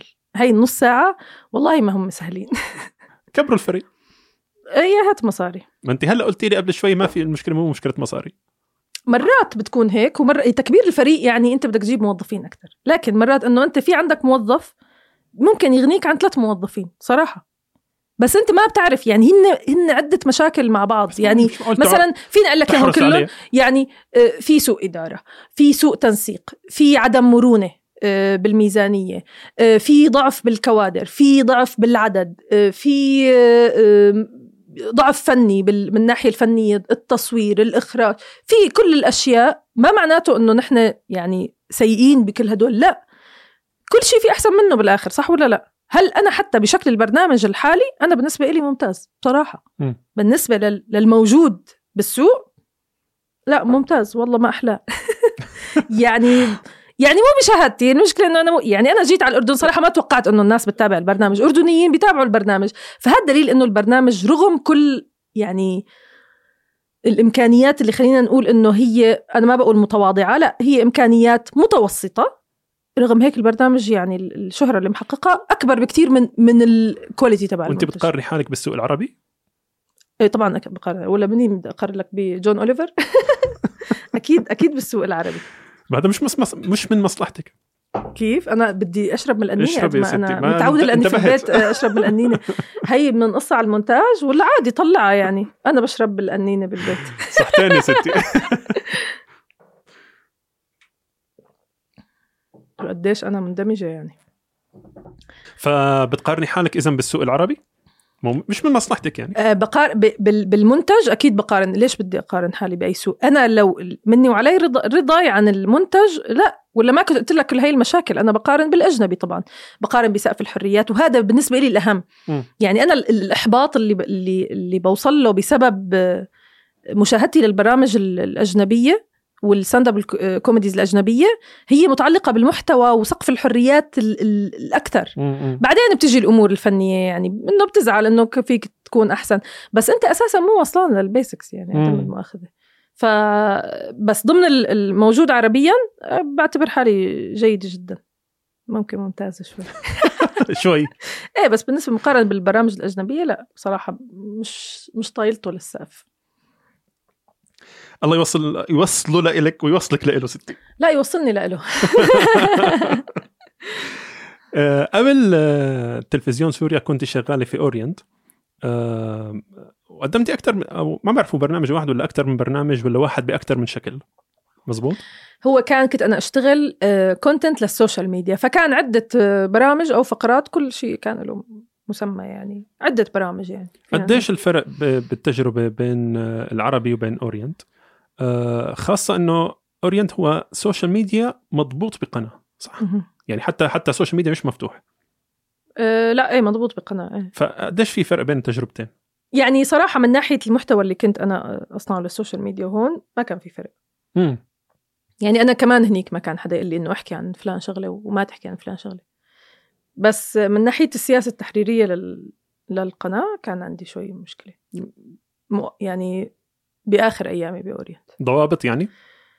لا مو ضوابط، شيء متعلق شيء متعلق بالسياسة التحريرية، يعني مواقف القناة بقضايا أخرى. ما لهاش علاقة بالكونتنت تبعك؟ لا أبداً، أنا ولا مرة عملت كونتنت انفرض علي في شيء معين أو أنه انطلب مني أنه أحكي عن فلان قصة أبداً.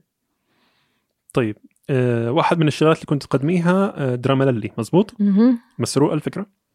أنا سرقتها من نفسي. يا سلام.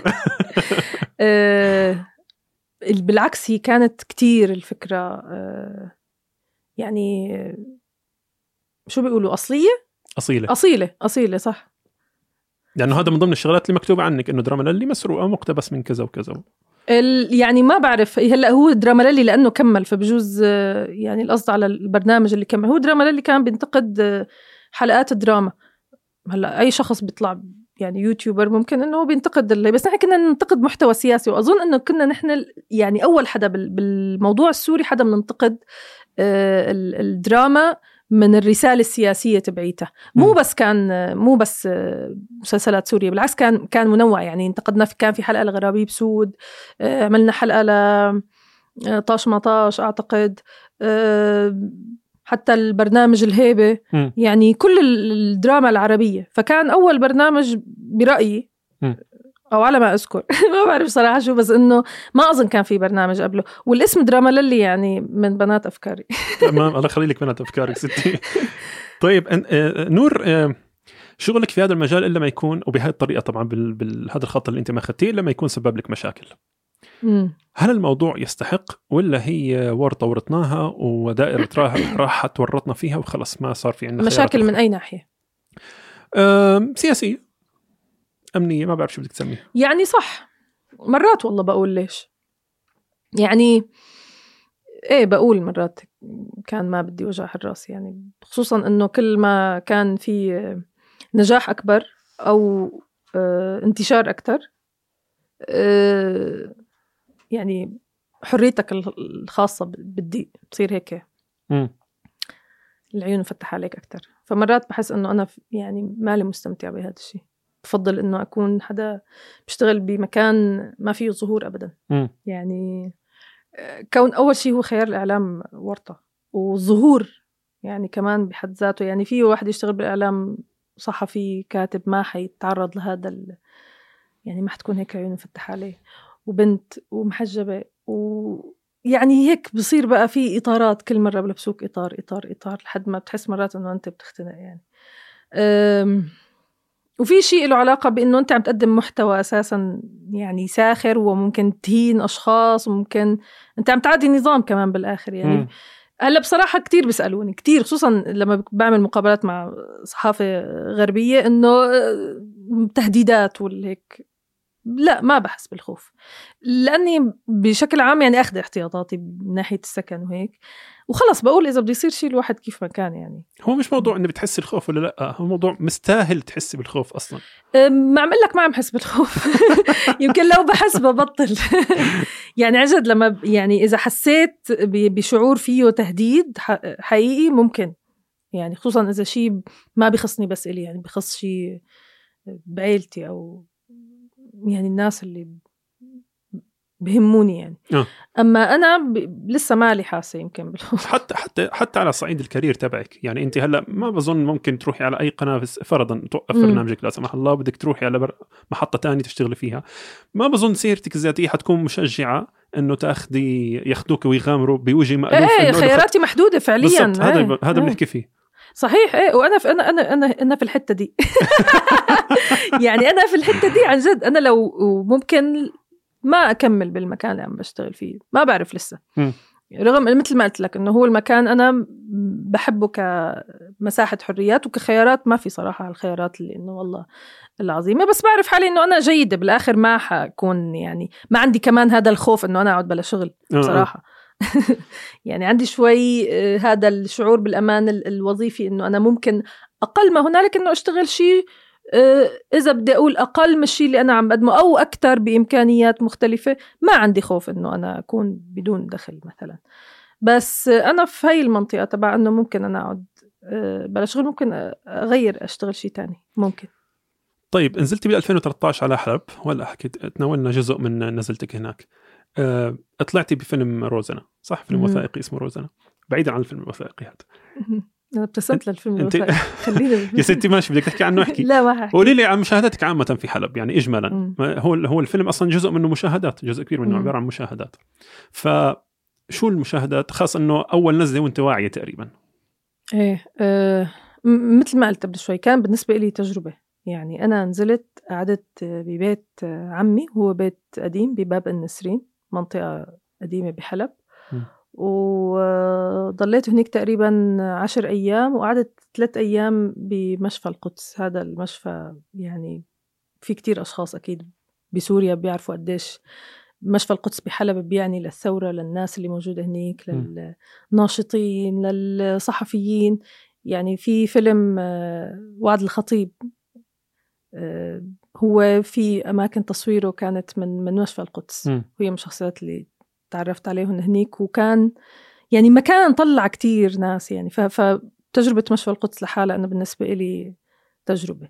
من الأشياء مثلا اللي كتير هيك يعني عطتني صفعة بالذكريات، لما رجعت على بيتنا بعمان بعد 5 سنين، هيك عم بطلع بين الوراق والقصص القديمة، فشفت الأشياء، الشهادات تبعت الجامعة، القصاصات تبعت الأصدقاء، الروايات اللي انت قرأتهم أيام الجامعة، لبس الجامعة اللي بتقول يا إلهي أنا بال5 سنين كنت ألبس هيك، تنصدم، بتعرف أنه أنت كنت في حقبة كتير طويلة.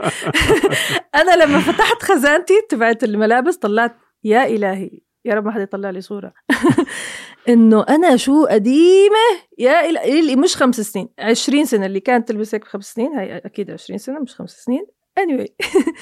من ضمن الأشياء، بعد فترة، بعد أسبوع وأنا موجودة في البيت بعمان، ما بعرف ليش دخلت على غرفة أخوي ولا ألاقي دفتر، دفتر عادي، دفاتر كنا نكتب عليها أيام المدرسة. بطلع هيك بفتح أول ورقة ولا بشوف مكتوب مذكرات حلب. أنا كنت ناسية تماما. تخيل قديش البني آدم يعني لما بينشغل وبيروح لمكان تاني، مثل اللي بيقطع هيك، بيقطع جزء من ذاكرته، بيحطه في مكان، أو يعني تفكر إنه أنت لدرجة إنك كبيته يعني. هلا عم تحكي لي عن مقابلة إنه أنا مالي متذكرة إنه عملتها. فالدفتر مكتوب فيه مذكراتي بال13 يوم اللي أنا قضيتهم بحلب، كل يوم صبح ومساء يعني، وصفحات يعني كل يوم في 5 صفحات، تفاصيل التفاصيل، مين قابلت، مين شفت، شو عملت. وحدة يعني عم تكتب أشياء، والكتابة صيغة الكتابة طفولية جدا، يعني صيغة هيك فيها شيء من الأفلام كرتون.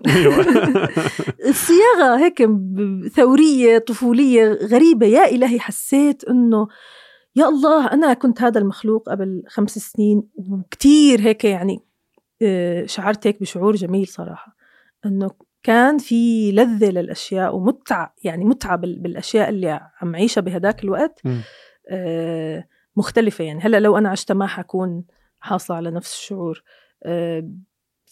فهي مثلا من الأشياء اللي بحلب، أنه أنا قعدت أقرأ المذكرات، مكتوب تفاصيل التفاصيل، كيف أنا عم بشرب القهوة مع مرت عمي الصبح، كيف أنا استخدمت وسائل. مثلا من الأشياء اللي كتير أذهلتني بحلب، أنا نزلت 2 مرات، يعني نزلت مرة بالشتاء بشهر 1، ومرة نزلت بشهر 9، كان عز الصيف. بالصيف كان قاتل، يعني النزلة كانت قاتلة عن جد. ما في كهرباء بالبيوت، وما في يعني أنت ما بتقدر تشغل ولا أي جهاز كهربائي، يعني حتى المروحة ما بتقدر تشغلها. فأنت بالنهار إذا بدك تغسل أغراضك لازم، يعني بدنا نغسل أغراضنا على إيدنا، ومننشرهم بطريقة أنه ينفردوا، ما يكون فيهم شيء مجعلك، لحتى ينشفوا على الطاقة الشمسية، وبدون ما نعصرهم مشان ما يتجعلك الأوعي. فهيك أنا كنت أكوي أغراضي. إنه تخيل أنت طالع من مكان أنه كل شيء عندك مجهز وسهل، لمكان ما في إنترنت إلا بأماكن محددة. مثلا كنا نروح على مشفى القدس لأنه كان فيه إنترنت، ما عندك إنترنت. بالليل أنت على الأمبيرات وهي الشغلات، الناس يعني بالعايشة بأماكن حاصلة فيها على هذا الشيء ما بتقدر تستوعب شو هو الأمبير، شو هي المولدة، إنه في وقت مثلا بتتشغل فيه المولدة، بتشحن كل أجهزتك، بتشحن الموبايل، مروحة ما بتقدر تشغل بالليل. المي إذا بدك تدفيها في شيء اسمه كان الوشيعة، بتنحط بقلب يعني عودة للحياة البدائية. يا إلهي. هاي تجربة أنا كانت بالنسبة إلي إنه أنا ما بحياتي أساساً هاي الأشياء حسيت بقيمتها إنه هي يعني موجودة، إنه بدي أكوي غراض، إنه يعني أنا أساساً إذا بدي أكوي بحس إنه الموضوع صعب، أنا ما بكوي، ما بحب الكوي. أنا هنيك مو، أنا هنيك بدي أبتكر طريقة إنه قميصي ينشف بدون ما يكون متجعلك وبدون ما يكون معصور لحتى ما يطلع مجعلك، أو بتلبسه مجعلك وتقبل نفسك. فكانت هاي من غير طبعاً إنه الناس اللي بتقابلهم، هاي أنا بحكي أنا عن شيء شخصي يعني بس غير إنه يعني الشيء اللي حكيت عنه عن علاقتك بالمدينة، علاقتك بالناس الموجودة، الأصناف اللي أنت بتقابلها من الناس. يعني بالفيلم كان في طالع شخصية بقول لك إنه سألته هل أنت تمنيت هذا الشيء يصير، بقول يعني جاوب إنه إذا بدك اللي جواتي بصراحة ما تمنيت، وما حدا بيتمنى إنه بلده يصير فيها هيك، ولا حدا بيتمنى إنه هو يفقد ناس بيحبهم، ولا حدا بيتمنى إنه الأطفال تتشرد والناس تتهجر، ما حدا بيتمنى هذا الشيء. بس شو رجع جاوب قال بس يعني الناس بدها تغيير، هو موضوع التغيير إنه يعني يا بدنا نموت يا بدنا نضل تحت حكم هيك نظام وما يكون فيه تغيير. فبتحس إنه فجأة القضية بتصير بتعني لك، فجأة بتحس إنه أنت هدول الناس بيعنوا لك إنه هن يكونوا أحرار، إنه هن الشيء اللي أنت عشته مثلا حتى كمغترب اللي أنت انحرمت من أشياء تانية. يعني أنا كحدا ما عشت بسوريا انحرمت إنه أنا بحياتي ما دخلت قلعة حلب مثلا، هي شغلة من اللي بتحس بنفسي إنه رفقاتي اللي عاشوا بحلب إلهم ذكريات بهاي المدينة، أنا بنقهر إنه أنا من الأشخاص اللي ما إلهم كتير ذكريات بهاي المدينة، رغم إنه هاي المدينة الناس أهل حلب قادرين، وأعتقد أغلب المحافظات قادرين إنه هن ينقلوا ثقافتهم مثل ما هي برا حلب.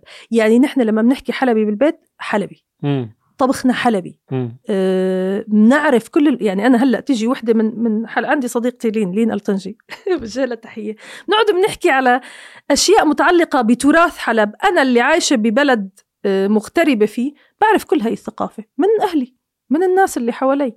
فنحن مدينة تنقل يعني السوريين أشخاص بينقلوا ثقافتهم وين ما بيروحوا.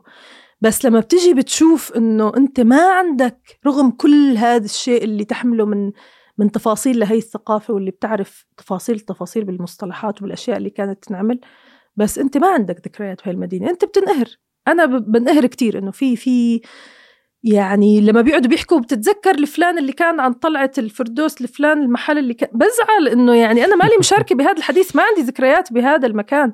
بس هذا الشيء بخليك أنت تتعلق بهذا المكان أكتر، بخليك إنه هويتك تطغى إنه صح أنا ما عندي ذكريات بهذا المكان كتير، بس أنا هذا المكان أهله بيعنولي، الناس اللي موجودين فيه بيعنولي، أنا أساساً بيعني لي لأني انحرمت أكون موجودة فيه. نفسي أرجع أروح مثلاً يكون لي أصنع ذكريات بهذا المكان، فبيصير الموضوع بيعني لك. يعني بعكس على فكرة، في عندي صديقة نزلت على فلسطين المحتلة، كانت عم تصور فيلم، والمناطق اللي محتلتها إسرائيل، وقديش العمران يعني كل شيء صح مرسوم بالقلم والمسطرة، يعني تحس حالك بأوروبا. قالت لي أنا دخلت على المفروض إنه فلسطينية عم تزور أرض فلسطين، هي أرضهم أرض أهلهم، قلت لي ما حسيت بهذا الشعور إنه هذا المكان بيشبهني أو هذا المكان بيربطني فيه. أنا يعني برتبط بالمكان اللي فيه، ما تشوهت معالمه، بمعنى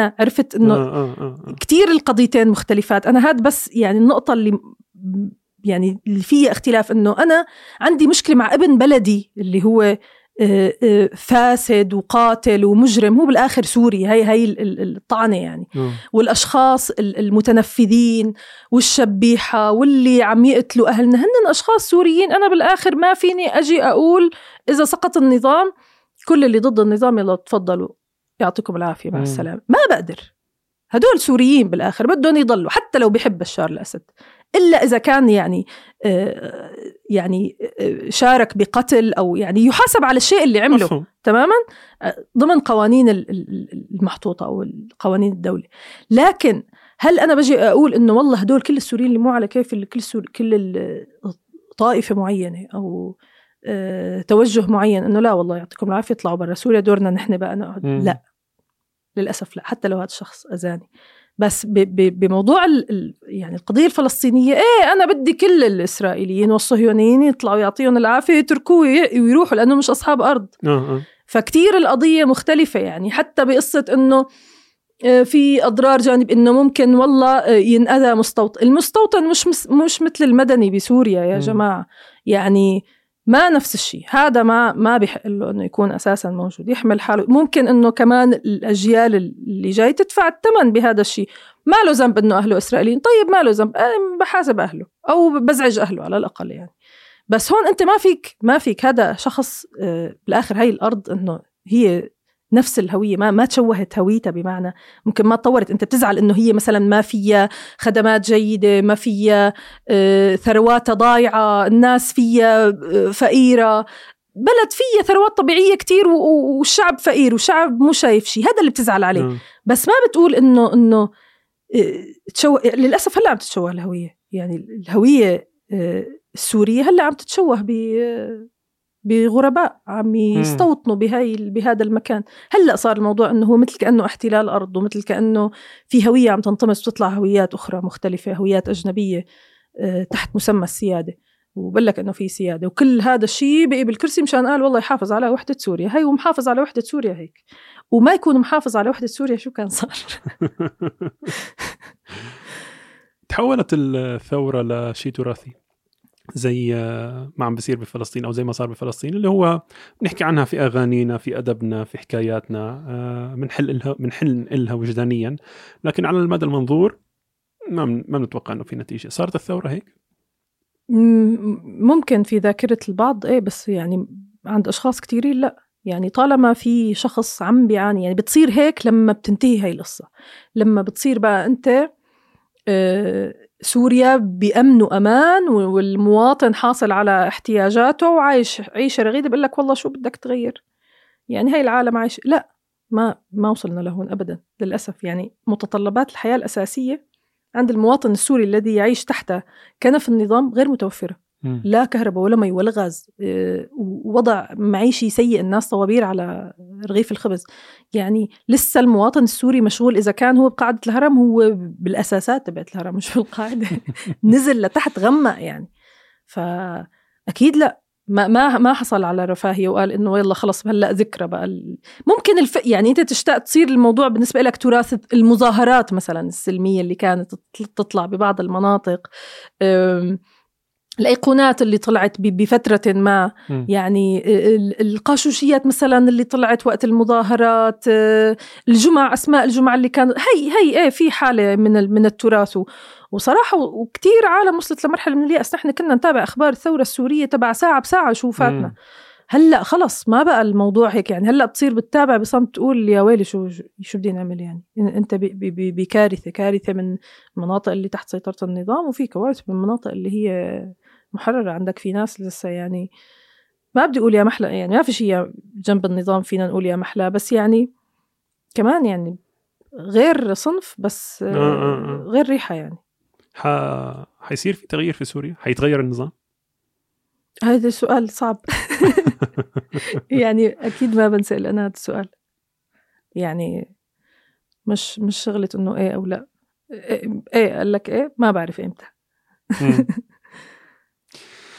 نور، قبل فترة نزلتي فيديو، أو مش فيديو، كان ستوري ساحق ماحق على إنستغرام، ولين أنت ما بتتفاعلي مع الإنستغرام بهالطريقة. سميتيه حجابي سر وعفتي. وكنت لا بتجينا عليه تعليقات. بالضبط، لحد هلا عم تيجي تعليقات. وكنت بتحكي فيه عن موضوع تعامل الناس او ردود تعليقات الناس على طريقه لبسك للحجاب بهذاك الوقت. طبعا ما كانوا شايفينك لسه بهذا المظهر الجديد. لا يشوفوا هلا بغمى عليهم في الاراضي. كيف بتشوفي انت؟ قبل شوي قلتي اي واحد بيظهر على الاعلام الناس لها الحق انها تعلق عليه صح. بالمقابل انت متضايقه لانه في ناس عم تحكي عن هذا الموضوع، فما بتشوفي في تناقض؟ في أيوة. أنا شخص متناقض. جميل، حلو، بهرب سريع. لا يعني باختصار هو أكيد أنا ما جيت هيك شفت تعليقين على الحجاب وقعدت أولول. لا، هو صار الموضوع يعني أكثر مما يحتمل، يعني أكثر، مو إنه مما أنا أحتمل، بالعكس بسمع كتير تعليقات وبأشياء يعني كتير مهينة يعني، عرفت؟ خلص تعودت عليها. بس موضوع الحجاب تحديدا، وبهديك اللحظة اللي أنا المرة الوحيدة اللي يمكن طلعت فيها حكيت عن الحجاب بشكل هيك ستوريات، بعدين يمكن حكيت عن الموضوع ببرنامجي، كنت عم بجاوب حلقة الكواليس، حكيت أجوبة عن موضوع متعلق بالحجاب، بس هاي المرات القليلة يعني اللي حكيت فيها. بس وقتها حكيت لأنه كان صيف ونازلة أنا لابسة الكمامة وحجاب يعني، فكتبت تغريدة حتى ما طلعت ولا حكيت ستوري، قلت إنه أنا بدي أنحجر بالبيت لحتى يخلص الصيف لأنه كمامة وحجاب يعني ما بمشي الحال. فعلا كنت يعني مخنوقة يعني ما بعرف مين حكى للمسلمين إنه العبادات هي شيء، ما بدي أقول عبادات أو أي شيء نحن لازم نعمله تحت إطار الدين هو شيء لازم نعمله بكثير من المتعة، لا كانت كل الناس عملته ودخلت على الجنة وخلصنا. مش شيء ممتع، مرات بيكون شيء يعني خانق. أنا بالنسبة إلي بصراحة الحجاب لا يعني لي شيء أبدا صراحة، ما يعني ما لي، أنا شخص لست شخص متدين، أنا شخص جيد يعني، بعتبر حالي إنه أنا شخص منيح بس إنه أنا هل موضوع الحجاب بالنسبة إلي قولا واحدا هو سلطة مجتمع بحته ولا إلى أي علاقة بالدين. يعني أنت ما بتشوف إنه له علاقة دينية من ناحية الأحكام؟ أنت شايفتيه شيء مجتمعي؟ أنا بعرف، أنا اللي بعرفه اللي درسناه وبعرفه، وأي حدا ما ممكن إنه هو يعارضني في إنه هو ليس فرض. يعني فينا نقول واجب مثلا، ماشي واجب بس مش فرض، صح ولا لا؟ مش من الفروض الخمسة الأركان قصدك يعني، لا وغير الأركان، مش فرض حتى ليس من الفروض يعني، مو من الأركان الخمسة عفوا، وليس فرض يعني في عندك مثلا إنه أنت أحد الفروض أشياء محرمات إنه أنت تعملها، ما بصير تقطع صلة الرحم مثلا، ما بصير إنه أنت تأكل مال يتيم عندك فروض إنه أنت تصلي 5 صلوات. هل شفنا في يوم من الأيام مجموعة من النشطاء والباحثين أو المعلقين على السوشيال ميديا قالوا والله شكل نور بعد ما طلعت في هالبرنامج والله بطلت تصلي، تعالوا يا شباب نشوف إذا عم بتصلي اليوم، شو بطلت تصلي؟ لا بس حكموا على المظهر، هم ما لهم علاقة. جينا لمربط الفرس لأنه فقط هو، خلينا نقول عبادة، ماشي عبادة هي يتشارك فيها الناس والمجتمع إنه هن يراقبوها، بس إنه هن يشوفوها، فهن عطوا حالهم الأحقية والوصاية إنه يصنفوا الأشخاص هذا منيح وهذا مش منيح، هذا دين وهذا قليل دين، هذا خلص باع نفسه للغرب، مش أنت قلتي قبل شوي حقهم؟ طيب أنا ليش زعلانة؟ ما لي زعلانة، بس يعني هذا لا تجي تقلي حرية التعبير، هون ما تجي تقلي حرية التعبير، ولا شو هاي؟ قال لك ليش؟ بس ببساطة أنا يا عمي لو جاي طلعت لك عم بقول لك أنه أنا والله نور حداد أقدم برنامج ديني 9 بالتوقيت دمشق على تلفزيون سوريا، تعا مو بس أحكي على حجابي ليل نهار أحكي علي، أنا ما بحياتي طلعت حكيت بموضوع ديني، فأنت علي أساس جاي عم بتقلي أنه والله حجابك وما حجابك؟ يعني ببساطة أنت بتعرف أنا شو بقدي يعني، بركي أنا مثلا باكل مال يتيم، شو بعرفك؟ بس لأنك ما بتعرف فأنت ما حطيت لحالك وصاية علي.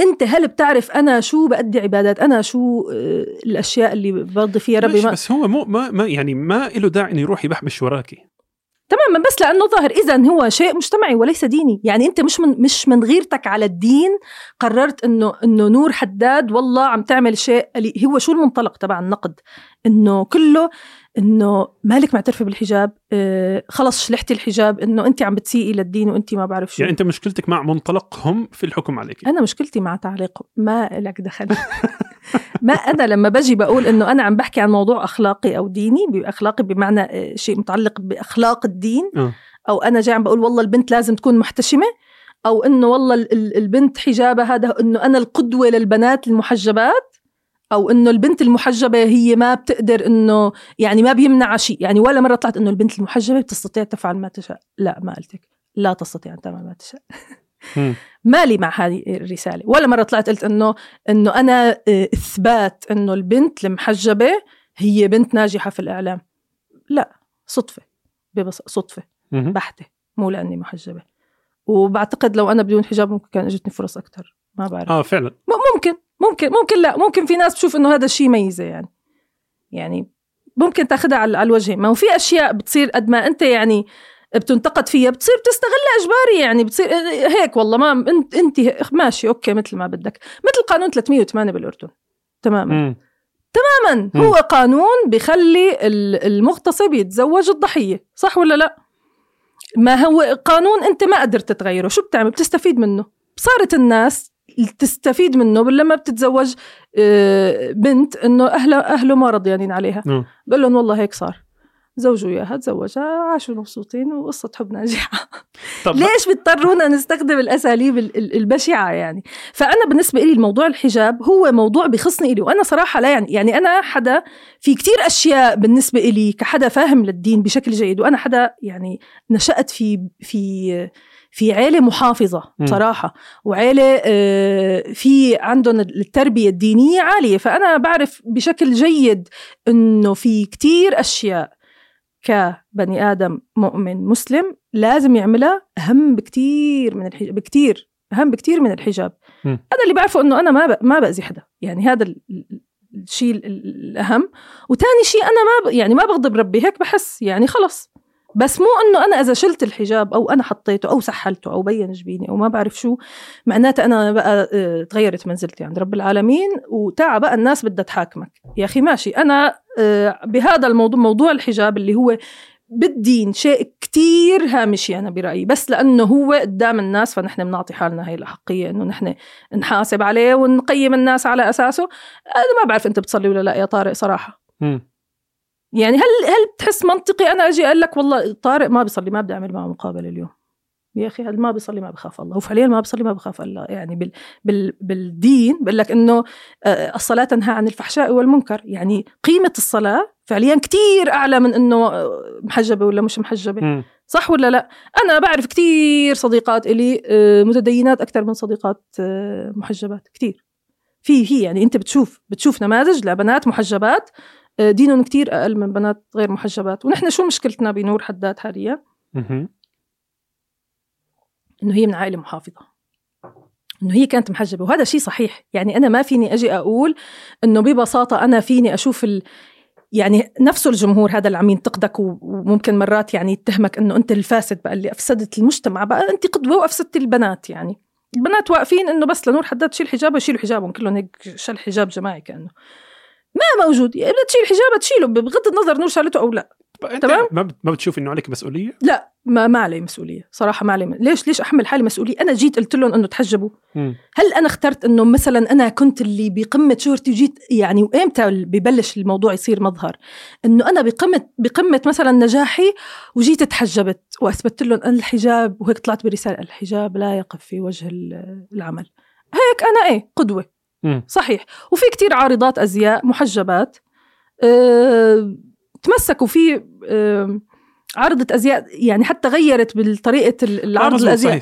وقالت أنه أنا متمسكة، هي بتحب الحجاب، بتحس أنه هو فعلا أنه شيء ملتزم فيه ومن حقها هذا الشيء. أنا ولا مرة روشت لنفسي بهاي الطريقة، أنا من عائلة محافظة، وبصراحة الحجاب لا يعني لي، يعني كحدا أمور بالنسبة إلي، أمور في أمور كتير بتقربني من الله أكتر من الحجاب كتير.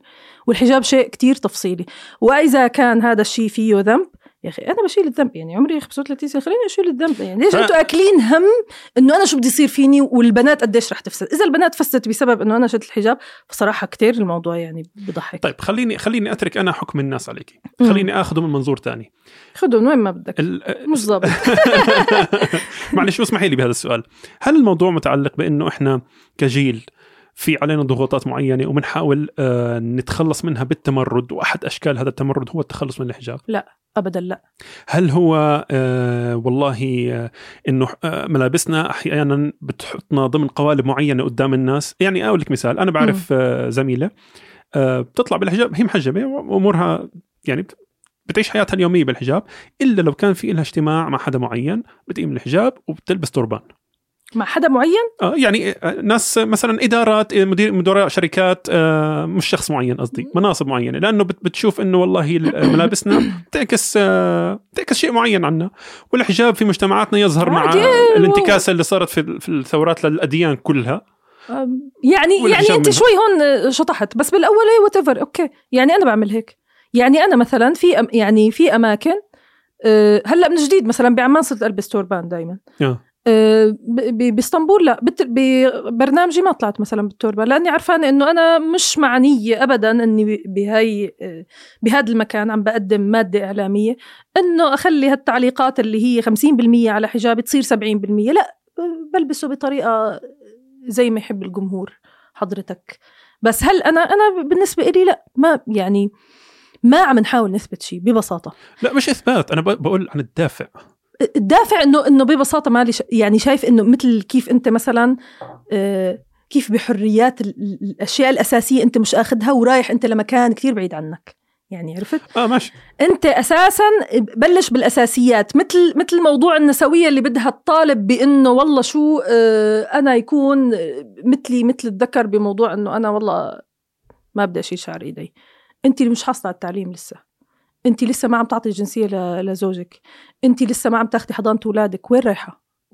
وين رايحة؟ نفس الشيء أنا حاسة بالموضوع تبع أنه أنت عم تحاكمني عن شيء، موضوع متعلق بالحجاب اللي هو ممكن يكون هو مو فرض، هو ممكن يكون واجب، وفي اختلاف وفي تفاسير أنه هو أساسا موجود، وفي ناس فسروا أنه هو لا ممكن يكون مش فرض بالشكل اللي شايف، في تفاسير في ولا ما في. بس احنا بنحكي أنت عم تحاسبني بقى هلا شكل إنه أنا قلت لك احنا اترك الجمهور، أنا قلت لك حط الجمهور على جنب، ما عم بحاسب، أنا عم بحاول أفهم الدافع. يعني إحنا رح نركب معلش. الدافع هو عدم اتساق فقط، إنه عدم اتساق. أنا كنور ما بشوف إنه أنا أمثل الفتاة المحجبة التي يعني حاربت المجتمع حواليها لتكون إنه هي محجب. أوكي. الحجاب لا يعني لي ببساطة، فأنا إذا شلته راح أتهاجم من المجتمع، وسبب يعني إنه أنا تركته هو بس وصاية المجتمع، مو متعلقة فيني على فكرة، يعني متعلقة بأهلي تحديداً يعني، أو إذا بدك ما مفهوم هذا الكيس طبعاً بالوالد يعني مفهوم. فأنا بالنسبة إلي مش حتى الموضوع الوالد مثلاً، أنا فتحت معه الموضوع، هي أحكيها يمكن أول مرة بحكيها على الهي، أنا فتحت الموضوع مع بابا وقال لي إنه هذا الشيء يعني أنت بعمر تعرفي يعني شو الصح وشو الغلط، بس أنا غير راضي عن هذا الشيء، ما حكون راضي، لا تعولي بيوم من الأيام إنه أنا أكون راضي عن هذا الشيء، بس ما فيني يعني اللي ما فيني أمنعك، ما فيني أنت عمرك 35 سنة، ما فيني أنا أمنعك من هذا الشيء، بس ما حكون راضي. فالنقاش اللي دار بيناتنا كان نقاش ودى لأنه أنت مالك راضي عن كتير شغلات، مثلا متعلقة أنت شخص متدين وفي أشياء كتيرة أنا تعرف إنه أنا مقصرة فيها وأنت مالك راضي عليها، بس ما جيت صرحت بعدم رضاك هذا، وما حسيت إنه أنت حيكون عندك هذا اللي خلينا نقول الزعل حتى من تقصيري بكتير أمور إلها علاقة بالدين وأنت شخص متدين. وبالمقابل أنا يعني في في في في مجتمع أساساً بعيلة، نحن أنا وأخوتي مالنا أشخاص متدينين يعني، ما في هذا التدين اللي مثل تدين الوالد يعني، عرفت؟ فما جيت حدا قلت له أنا حأزعل منك إلا أنا، لأنه المجتمع بيعرف إنه أنا حدا محجب وأنت حتسمع كلام. فهو أول شيء ناقشني بموضوع الدين وفزت أنا بس جينا لموضوع المجتمع صراحة هو فاز يعني، وهذا الشيء اللي بيخليني أنا مزعوجة، إنه الحجاب هو موضوع سلطته اجتماعية بحتة وليس دينية، بس لحتى الناس تعرف هذا الشيء. أنا لما بابا بيقول لي إنه أنا بخجل إنه ينحكى بنتي شالت الحجاب، لو أنت من الأساس مو محجبة كتير أهون، فأنا بفهم هذا الشيء تماماً. وبالنسبة إلي المكسب اللي رح أحققه فعلياً مش المكسب الخطير، يعني إنه أنا شلت حجابي، يعني ما بحس إنه هلأ بقى سأطلق لخيالي العنان وسيداعب الهواء خصلات شعري، لن يداعب الهواء، عادي بطلع على البلكون بداعب الهواء خصلات شعري وخلصنا. مش هذا الهدف يعني، هو بس الموضوع ما له علاقة بإنه أنا مكبوتة بقى وبدي أتحرر وأكشف دماغي، إنه ما تغطي دماغك، لا أنا كتير مع البنت اللي محجبة اللي بتشوف إنه هو الحجاب جزء من تدينه، من حقه، بس أنا ما بشوف حالي إنه أنا ضمن تديني اللي أنا بعرفه جدا يعني بشكل جيد، لا ما بوصل إني أنا ألبس حجاب، يعني في أشياء كتير أهم، في كتير شغلات أهم متعلقة بالعبادات لازم أنا أعملها، بعدين أفكر بقى أتحجب. بس حولتي له إشي كنسي هيك يعني، وكأنه هو متعلق بالناس اللي هم لازم يكونوا أساطير عبادة، وقبل شوي قلتي لي إشي هامشي. لا هو هيك، لأنه الناس اللي بتقدسوا يعني تقديس الناس للحجاب والمسلمين للحجاب مش موجود في الدين مثل ما هن قدسوا أبداً، يعني اللي بده يتحجب، وأنا مع كل بنت بدها تكون هي بأي مكان بأي دولة بالعالم بدها تكون بحجابة، لازم تكون بحجابة، ما لازم حدا يمنع أنه هي تتحجب أبدا، ولا لازم يكون عائق ولا حتى ميزة ولا دافع، خلص بنت المحجبة مثل البنت اللي مو محجبة، خيارة بالآخر هذا الشيء، هي شعرها وحرة فيه تغطيه ولا تكشفه، مش لازم يكون سبب لأنه والله شالت الحجاب بقى خد بقى تحملي تعليقات ما أنت شلت الحجاب. هي معاقبة دائما الشخص بناء على ردود أفعال العالم. يعني حتى هذا الشيء كانوا يستخدموه أهالينا على فكرة بفترة، وأرجو أنه يكون في ناس يعني خلص توعى لهذا الشيء، أنه دائما لما بيصير في خطأ تعاقب الضحية. نحن نعاقب الضحية. والله طلعت يا ماما اليوم في فلان لطشني، لا بقى تطلعي ببساطة، يعني والله هو اللي لطشني مش أنا اللي لطشته. لا تطلع، بصير بنت تعاقب، لا تطلعي، ليش لابسة هيك؟ ما عندك لابسة هيك، لو ما لابسة هيك ما كان، يعني غطي لبسك شوي. بتصير الضحية هي تتعاقب. فشو بصير؟ بتصير بقى تعمل هاي الأشياء من وراء أهلها. ويا عم الفساد في المجتمع، وما بحكي لك شو بصير. فمن الأساس عاقبوا الجاني. أنا مو مشكلتي إذا في شخص بيشوف إنه أنا إذا كنت غير محجبة معناتها أنا سافرة، لا، ما أنت بتعرف كتير أشخاص أو بنات مو محجبات، عفوا مو أشخاص، بنات مو محجبات، ما حكيت على وحدة فيهم سافرة فقط لأنه هي أساسا ما كانت محجبة. قديش تتسق أطروحاتك هاي مع أطروحات النسوية؟ كتير. أنا نسوية على فكرة. بس ما بتعرفني. أندر كفر. طبعا أنا مع النسوية بكل شيء، وأنا بشوف إنه إحنا بمجتمع ذكوري بشع جدا، يعني مع النسوية بكل شيء، من المبادئ طبعا، مع المبادئ تبعت النسوية، بس كيف عم بيتم تطبيق مبادئ النسوية يعني كوارث يعني اللي عم بتصير صراحة. مثل شو؟ هلأ من فترة صار في قصة، يعني تعرضت للتنمر، يعني هي حلوة كلمة تعرضت للتنمر، بتحس إنه أنت ميتو. عجل تعرضت للتنمر بموضوع متعلق إنه حكيت عن استخدام السوشيال ميديا للشكوى لموضوع التحرش أو إنه العنف الأسري، إنه هل لازم نستخدم السوشيال ميديا. فأنا طلعت حكيت هيك كم ستوري على إنستغرام إنه السوشيال ميديا ليس المكان المناسب لحتى الوحدة تستنجد تستخدمه لحتى هي تحكي عن موضوع التعنيف أو التحرش. وحكيت تفصيل ليش، يعني لما رجعت أنا شفت الستوريات أكتر من مرة، ما حسيت أنه أنا حكي شيء غلط. بس هي فهمت بطريقة أنه أنت ضد النسوية، أنه أنا طلعت الذكورية العفينة. ضد النسوية؟ لا، مع النسوية. لا، طلعت ضد النسوية. في الستوري. في الستوري طلعت ضد النسوية بطريقة بشعة جدا، إنه الوحدة لازم تاكل قتل وتسكت وما تفتح تمها ولا تستخدم السوشيال ميديا. أنا الموضوع بالنسبة لي كان، وهذا الشيء اللي عم أقولك، إنه النسوية في ناس عم بتطبق النسوية بطريقة تسيء للقضايا اللي يا حرام قديش نحن متأخرين فيها، يا حرام، يعني يا حرام إنه لهلأ في بنات بينضربوا ما بيقدروا إنه هن يطلبوا حماية، يا حرام في نساء وزوجات وبنات وأخوات عم يتعرضوا لعنف أسري كل يوم وما بيقدروا حتى يطالبوا بأبسط حق من حقوقهم. هاي نحن هون نحن بالقاعدة لسه، يعني تبع إنه البنت اللي عم تنضرب وبتنهان وبيلتعن سنزفيلة من أبوها وأخوتها وحتى من أمها مرات بتكون ومو قدرانة تعمل شيء. نحن بهذا المكان، نحن عربيا صراحة. فلحتى نحن أساسا نساعد المرأة أو النساء في الوطن العربي إنه هن يحصلوا حقوقهم، لازم نساعدهم. صح يا الله، لازم الجمعيات النسوية تساعد النساء بشكل صحيح. أنا ما فيني أروح هيك أعمل حملة إنه والله اعملي اللي، اطلعي افتحي لايف وطلعي اعملي احكي اللي بدك إياه. لا، أنا لازم أأمن لهذا الشخص اللي بده يطلع يستنجد بالسوشيال ميديا حماية، إنه هو يقدر يطلع. أول شيء إنه هي إذا طلعت وين بدها تروح؟ أنت عم تحكي عن، يعني مثل اللي عم بيبيع حدا سمك بالمي تبع، أنت أسأتي أساسا لكتير نساء معنفات. طلعت القصة، طلعت حكيت أنا سبحان الله شفت إنه هذا الموضوع إنه عمل خطأ. ماشي، أول مرة بتطلع، من حق أي وحدة إنه هي تعبر بالطريقة اللي بدها إياها، هذا الشيء صحيح. من حق أي امرأة إنه هي تعبر عن العنف اللي عم تتعرض له بالوسيلة المتاحة واللي هي بتختارها، هذا شيء من حقها. شو وظيفتي أنا كنسوية؟ عبرت، يعطيها العافية، بجي بحمية، بجي على الأقل بخلي هذا التعبير يطلع أمام الناس بشكل لائق. أنا إذا وحدة فتحت لايف وجت حكت إنه أنا تعرضت لعنف في منزل أبوي أو أخوي أو زوجي أو whatever، أو أنا تعرضت لاغتصاب أو تحرش أو أي شيء، أولاً أنا بدي أعرف هاي المخلوقة وين لازم تتجه. هي هل بدها تطلع مرة تانية على السوشيال ميديا؟ ما هي يمكن أساساً ثقافتها أو إنه الظروف اللي عايشة فيها مخليتها بنفسية سيئة، ما بعرف شو ممكن تطلع تحكي هاي مرة تانية. ممكن تحكي شيء يستخدم ضده، تستخدم ضد قضيته، إنه تطلع تحكي مثلاً إنه والله عم يضربني والله عليم هو من وين جاي من وراء الغنم مثلاً. ما أنت هون صح، أنت ما لازم تنضربي، بس يعني كمان هو مش جاي من وراء الغنم. فأنت مشكلتك معناها مع تقصيرهم في شغلهم، مش مع إنه عم بيروحوا إكستريم في قضايا على حساب قضايا.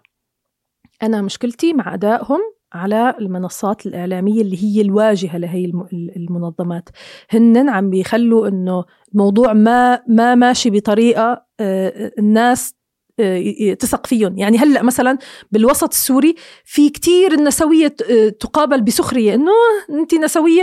إيه نعم أنا نسوية. يعني ليش السخرية من الموضوع؟ عدم المؤاخذة، كأنه نحن والله النساء حصلنا على كل حقوقنا وجايين والله عم نتبطر ونعمل نسويات. ما أظنش الموضوع له علاقة بالحقوق، له علاقة بالأداء بالضبط. تماما هاي مشكلتي، هذا اللي عم بحكيه، إنه نحن النسويات بالنسبة لنا وحتى عند الذكور، يعني حتى الذكور اللي ما عنده النسوية. مثلا بتجي أخوي مثلا أنا أخوي بعرف إنه هو يعني متخلص تماما من شيء اسمه ذكورية، وبيعاملني كأني عادي أخوه الشاب عادي، ما في هاي الضوابط الذكورية، السلطة الذكورية. بس بتجي بتقوله كلمة نسوية بقول لك حاج بلا نسوية بلا أكل. ليه؟ مش لأنه هو ضد المبادئ. يعني إحنا حتى اللي معنا خسرنا للأسف، يعني حتى اللي كانوا معنا خسرناهم بسبب أداء بعض النسويات. ما بدي أقول كلهم، إنه هي النسوية اللي بدي تطلع شعر إيديها على الإنستغرام. هيك شايفينهم نحن، ما بنشوف باقي القصص اللي عم تنشغل. وللأسف أنا كنت من الأشخاص اللي كنت أعتقد إنه هدول واجهتنا وهدول هن الأشخاص اللي عم يشتغل. للأسف هدول متصدرين السوشيال ميديا يعني بس في شغل حقيقي عم ينشغل. وهون أنا عتبي على الجمعيات والمؤسسات النسوية وتحديدا السورية، إنه أنتوا هذا الشغل اللي عم تشتغلوه اللي هو كتير صح متعلق بالقوانين بشكل كتير أساسي. أي دولة بتشوف فيها المرأة ما بتتعرض لعنف هي دولة قوانينها من هاي الناحية مضبوطة. شوف الفرق بين الأردن والسعودية. السعودية مجتمع محافظ جدا، وفيك تقول إنه هو مجتمع بفترة ما كان ذكوري ببعض النواحي. تبع المرأة ما بتقدر تسوق، ما بيقدر شخص إنه يمد إيده على مرأة، بخاف. ليش؟ لأنه في قانون. ما بتشوف إنه واحد قتل أخته جريمة شرف، إنه بتصير قصص يعني، بس ما بتسمع جريمة شرف. ليش؟ لأنه هنيك في قانون بيردع. ما عم بمدح أنا بالقوانين السعودية بهذا القانون تحديدا، بهذا التفصيل تحديدا. لا بمدح بقانون السعودية إنه ما بتنأذى البنت بهاي الطريقة.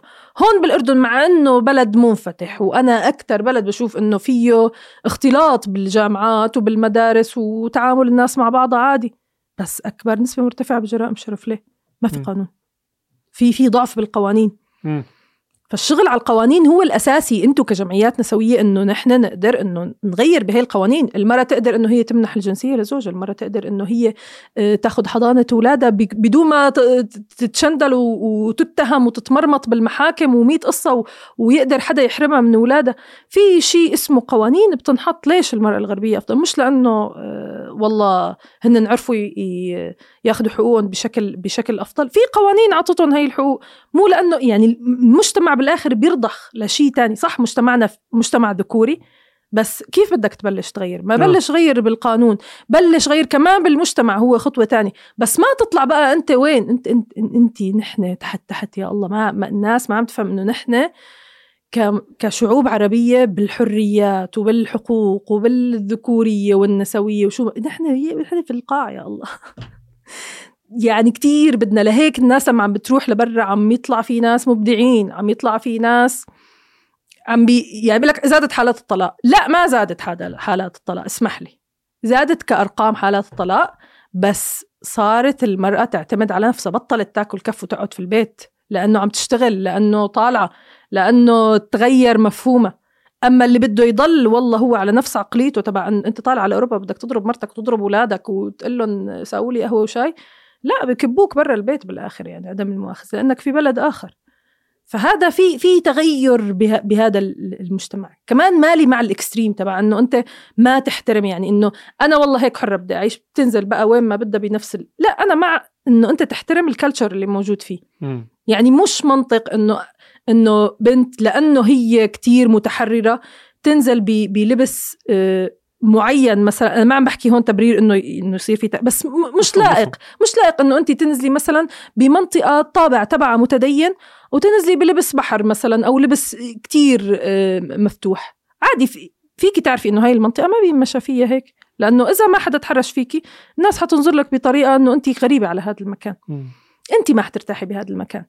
والعكس صحيح، يعني كتير بتشوف أشخاص متدينين جدا. يعني أنا مع أشخاص كنت بربيت بمكان متدينين بلبسهم جدا محافظين، لما راحوا على مكان فيه انفتاح أكتر غيروا طريقة لبسهم. يعني رب العالمين ما تغير بأي مكان من هاي الأماكن أبدا، هو واحد بس طريقة لبس تغيرت. ليش؟ يعني أنت ليش عم تنتقدي أنه أنا صرت ألبس توربان؟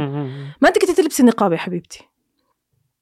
بهالبساطة، يعني بهالبساطة ما في شيء. يعني في أشياء المجتمعات أكيد بتتطور، مش معناته عم بحكي إنه إذا تطورنا نشيل حجاب عشان ما حدا يمسكها، يعني لا أبدا.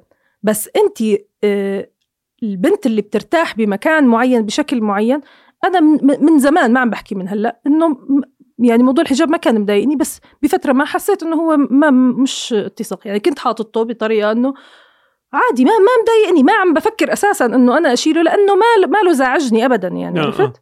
بس بمرحلة ما بتفكير معين إنه ليه أنا بدي أعمله بس لأنه بيسعد فلان وفلان وفلان. هلا أنا يعني بالنسبة لي المكسب تبعه إنه أبوي يزعل، لا ولا أبوي يزعل من حكي العالم بصراحة. لما بيبطل يزعل بنرجع بنحكي. الله لا يجيب زعل، لا عليك لا تزعل. بس بهالبساطة يعني. طيب نور، خليني أختم معك بسؤال.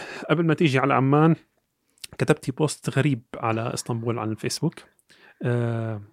والله كان غريب. الفحوة تبعته مختلفة مع الصورة اللي احنا بنعرف عن اسطنبول، اللي هي المكان الرومانسي اللي الناس بتحبه بتتغزل فيه. لا انت قلتي لا انا عشت في اسطنبول كذا سنة وهي مدينة موحشة ومن هالحكي. هلا هذا ظاهر ما البوست، ما هيك قلت، بس انا قلت انه هي تحولت لمادي، تحولت يعني لما طلعت منها. اوكي هذا ظاهر البوست، شو الدافع ورا؟ شو في ورا؟ بتعرف لما انت بمرحلة ما يعني مثلا بتتراكم عليك ظروف معينة كلها فوق بعض. يعني ما في شخص ما فيه يقول إنه سنة 2020 بسبب ظروف كورونا كانت سنة خانقة. ماشي. ما في سفر، ما شفتنا يعني ناس متعود تشوفني. أنا بالنسبة لي موضوع أولادي مثلا كان الأكبر، إنه أنا فجأة حسيت إنه أوف أنا ما شفت أولادي هاي السنة. هيك بتصير بقى كلها بتطلع فوق بعضها. زائد إنه اسطنبول كانت بهديك الفترة اللي أنا طلعت فيها إنه مسكرة تماماً، ما في مطاعم، كافيات، الناس ما عم تزور بعضها. حتى كتير من رفقاتي سافروا وكانوا باسطنبول.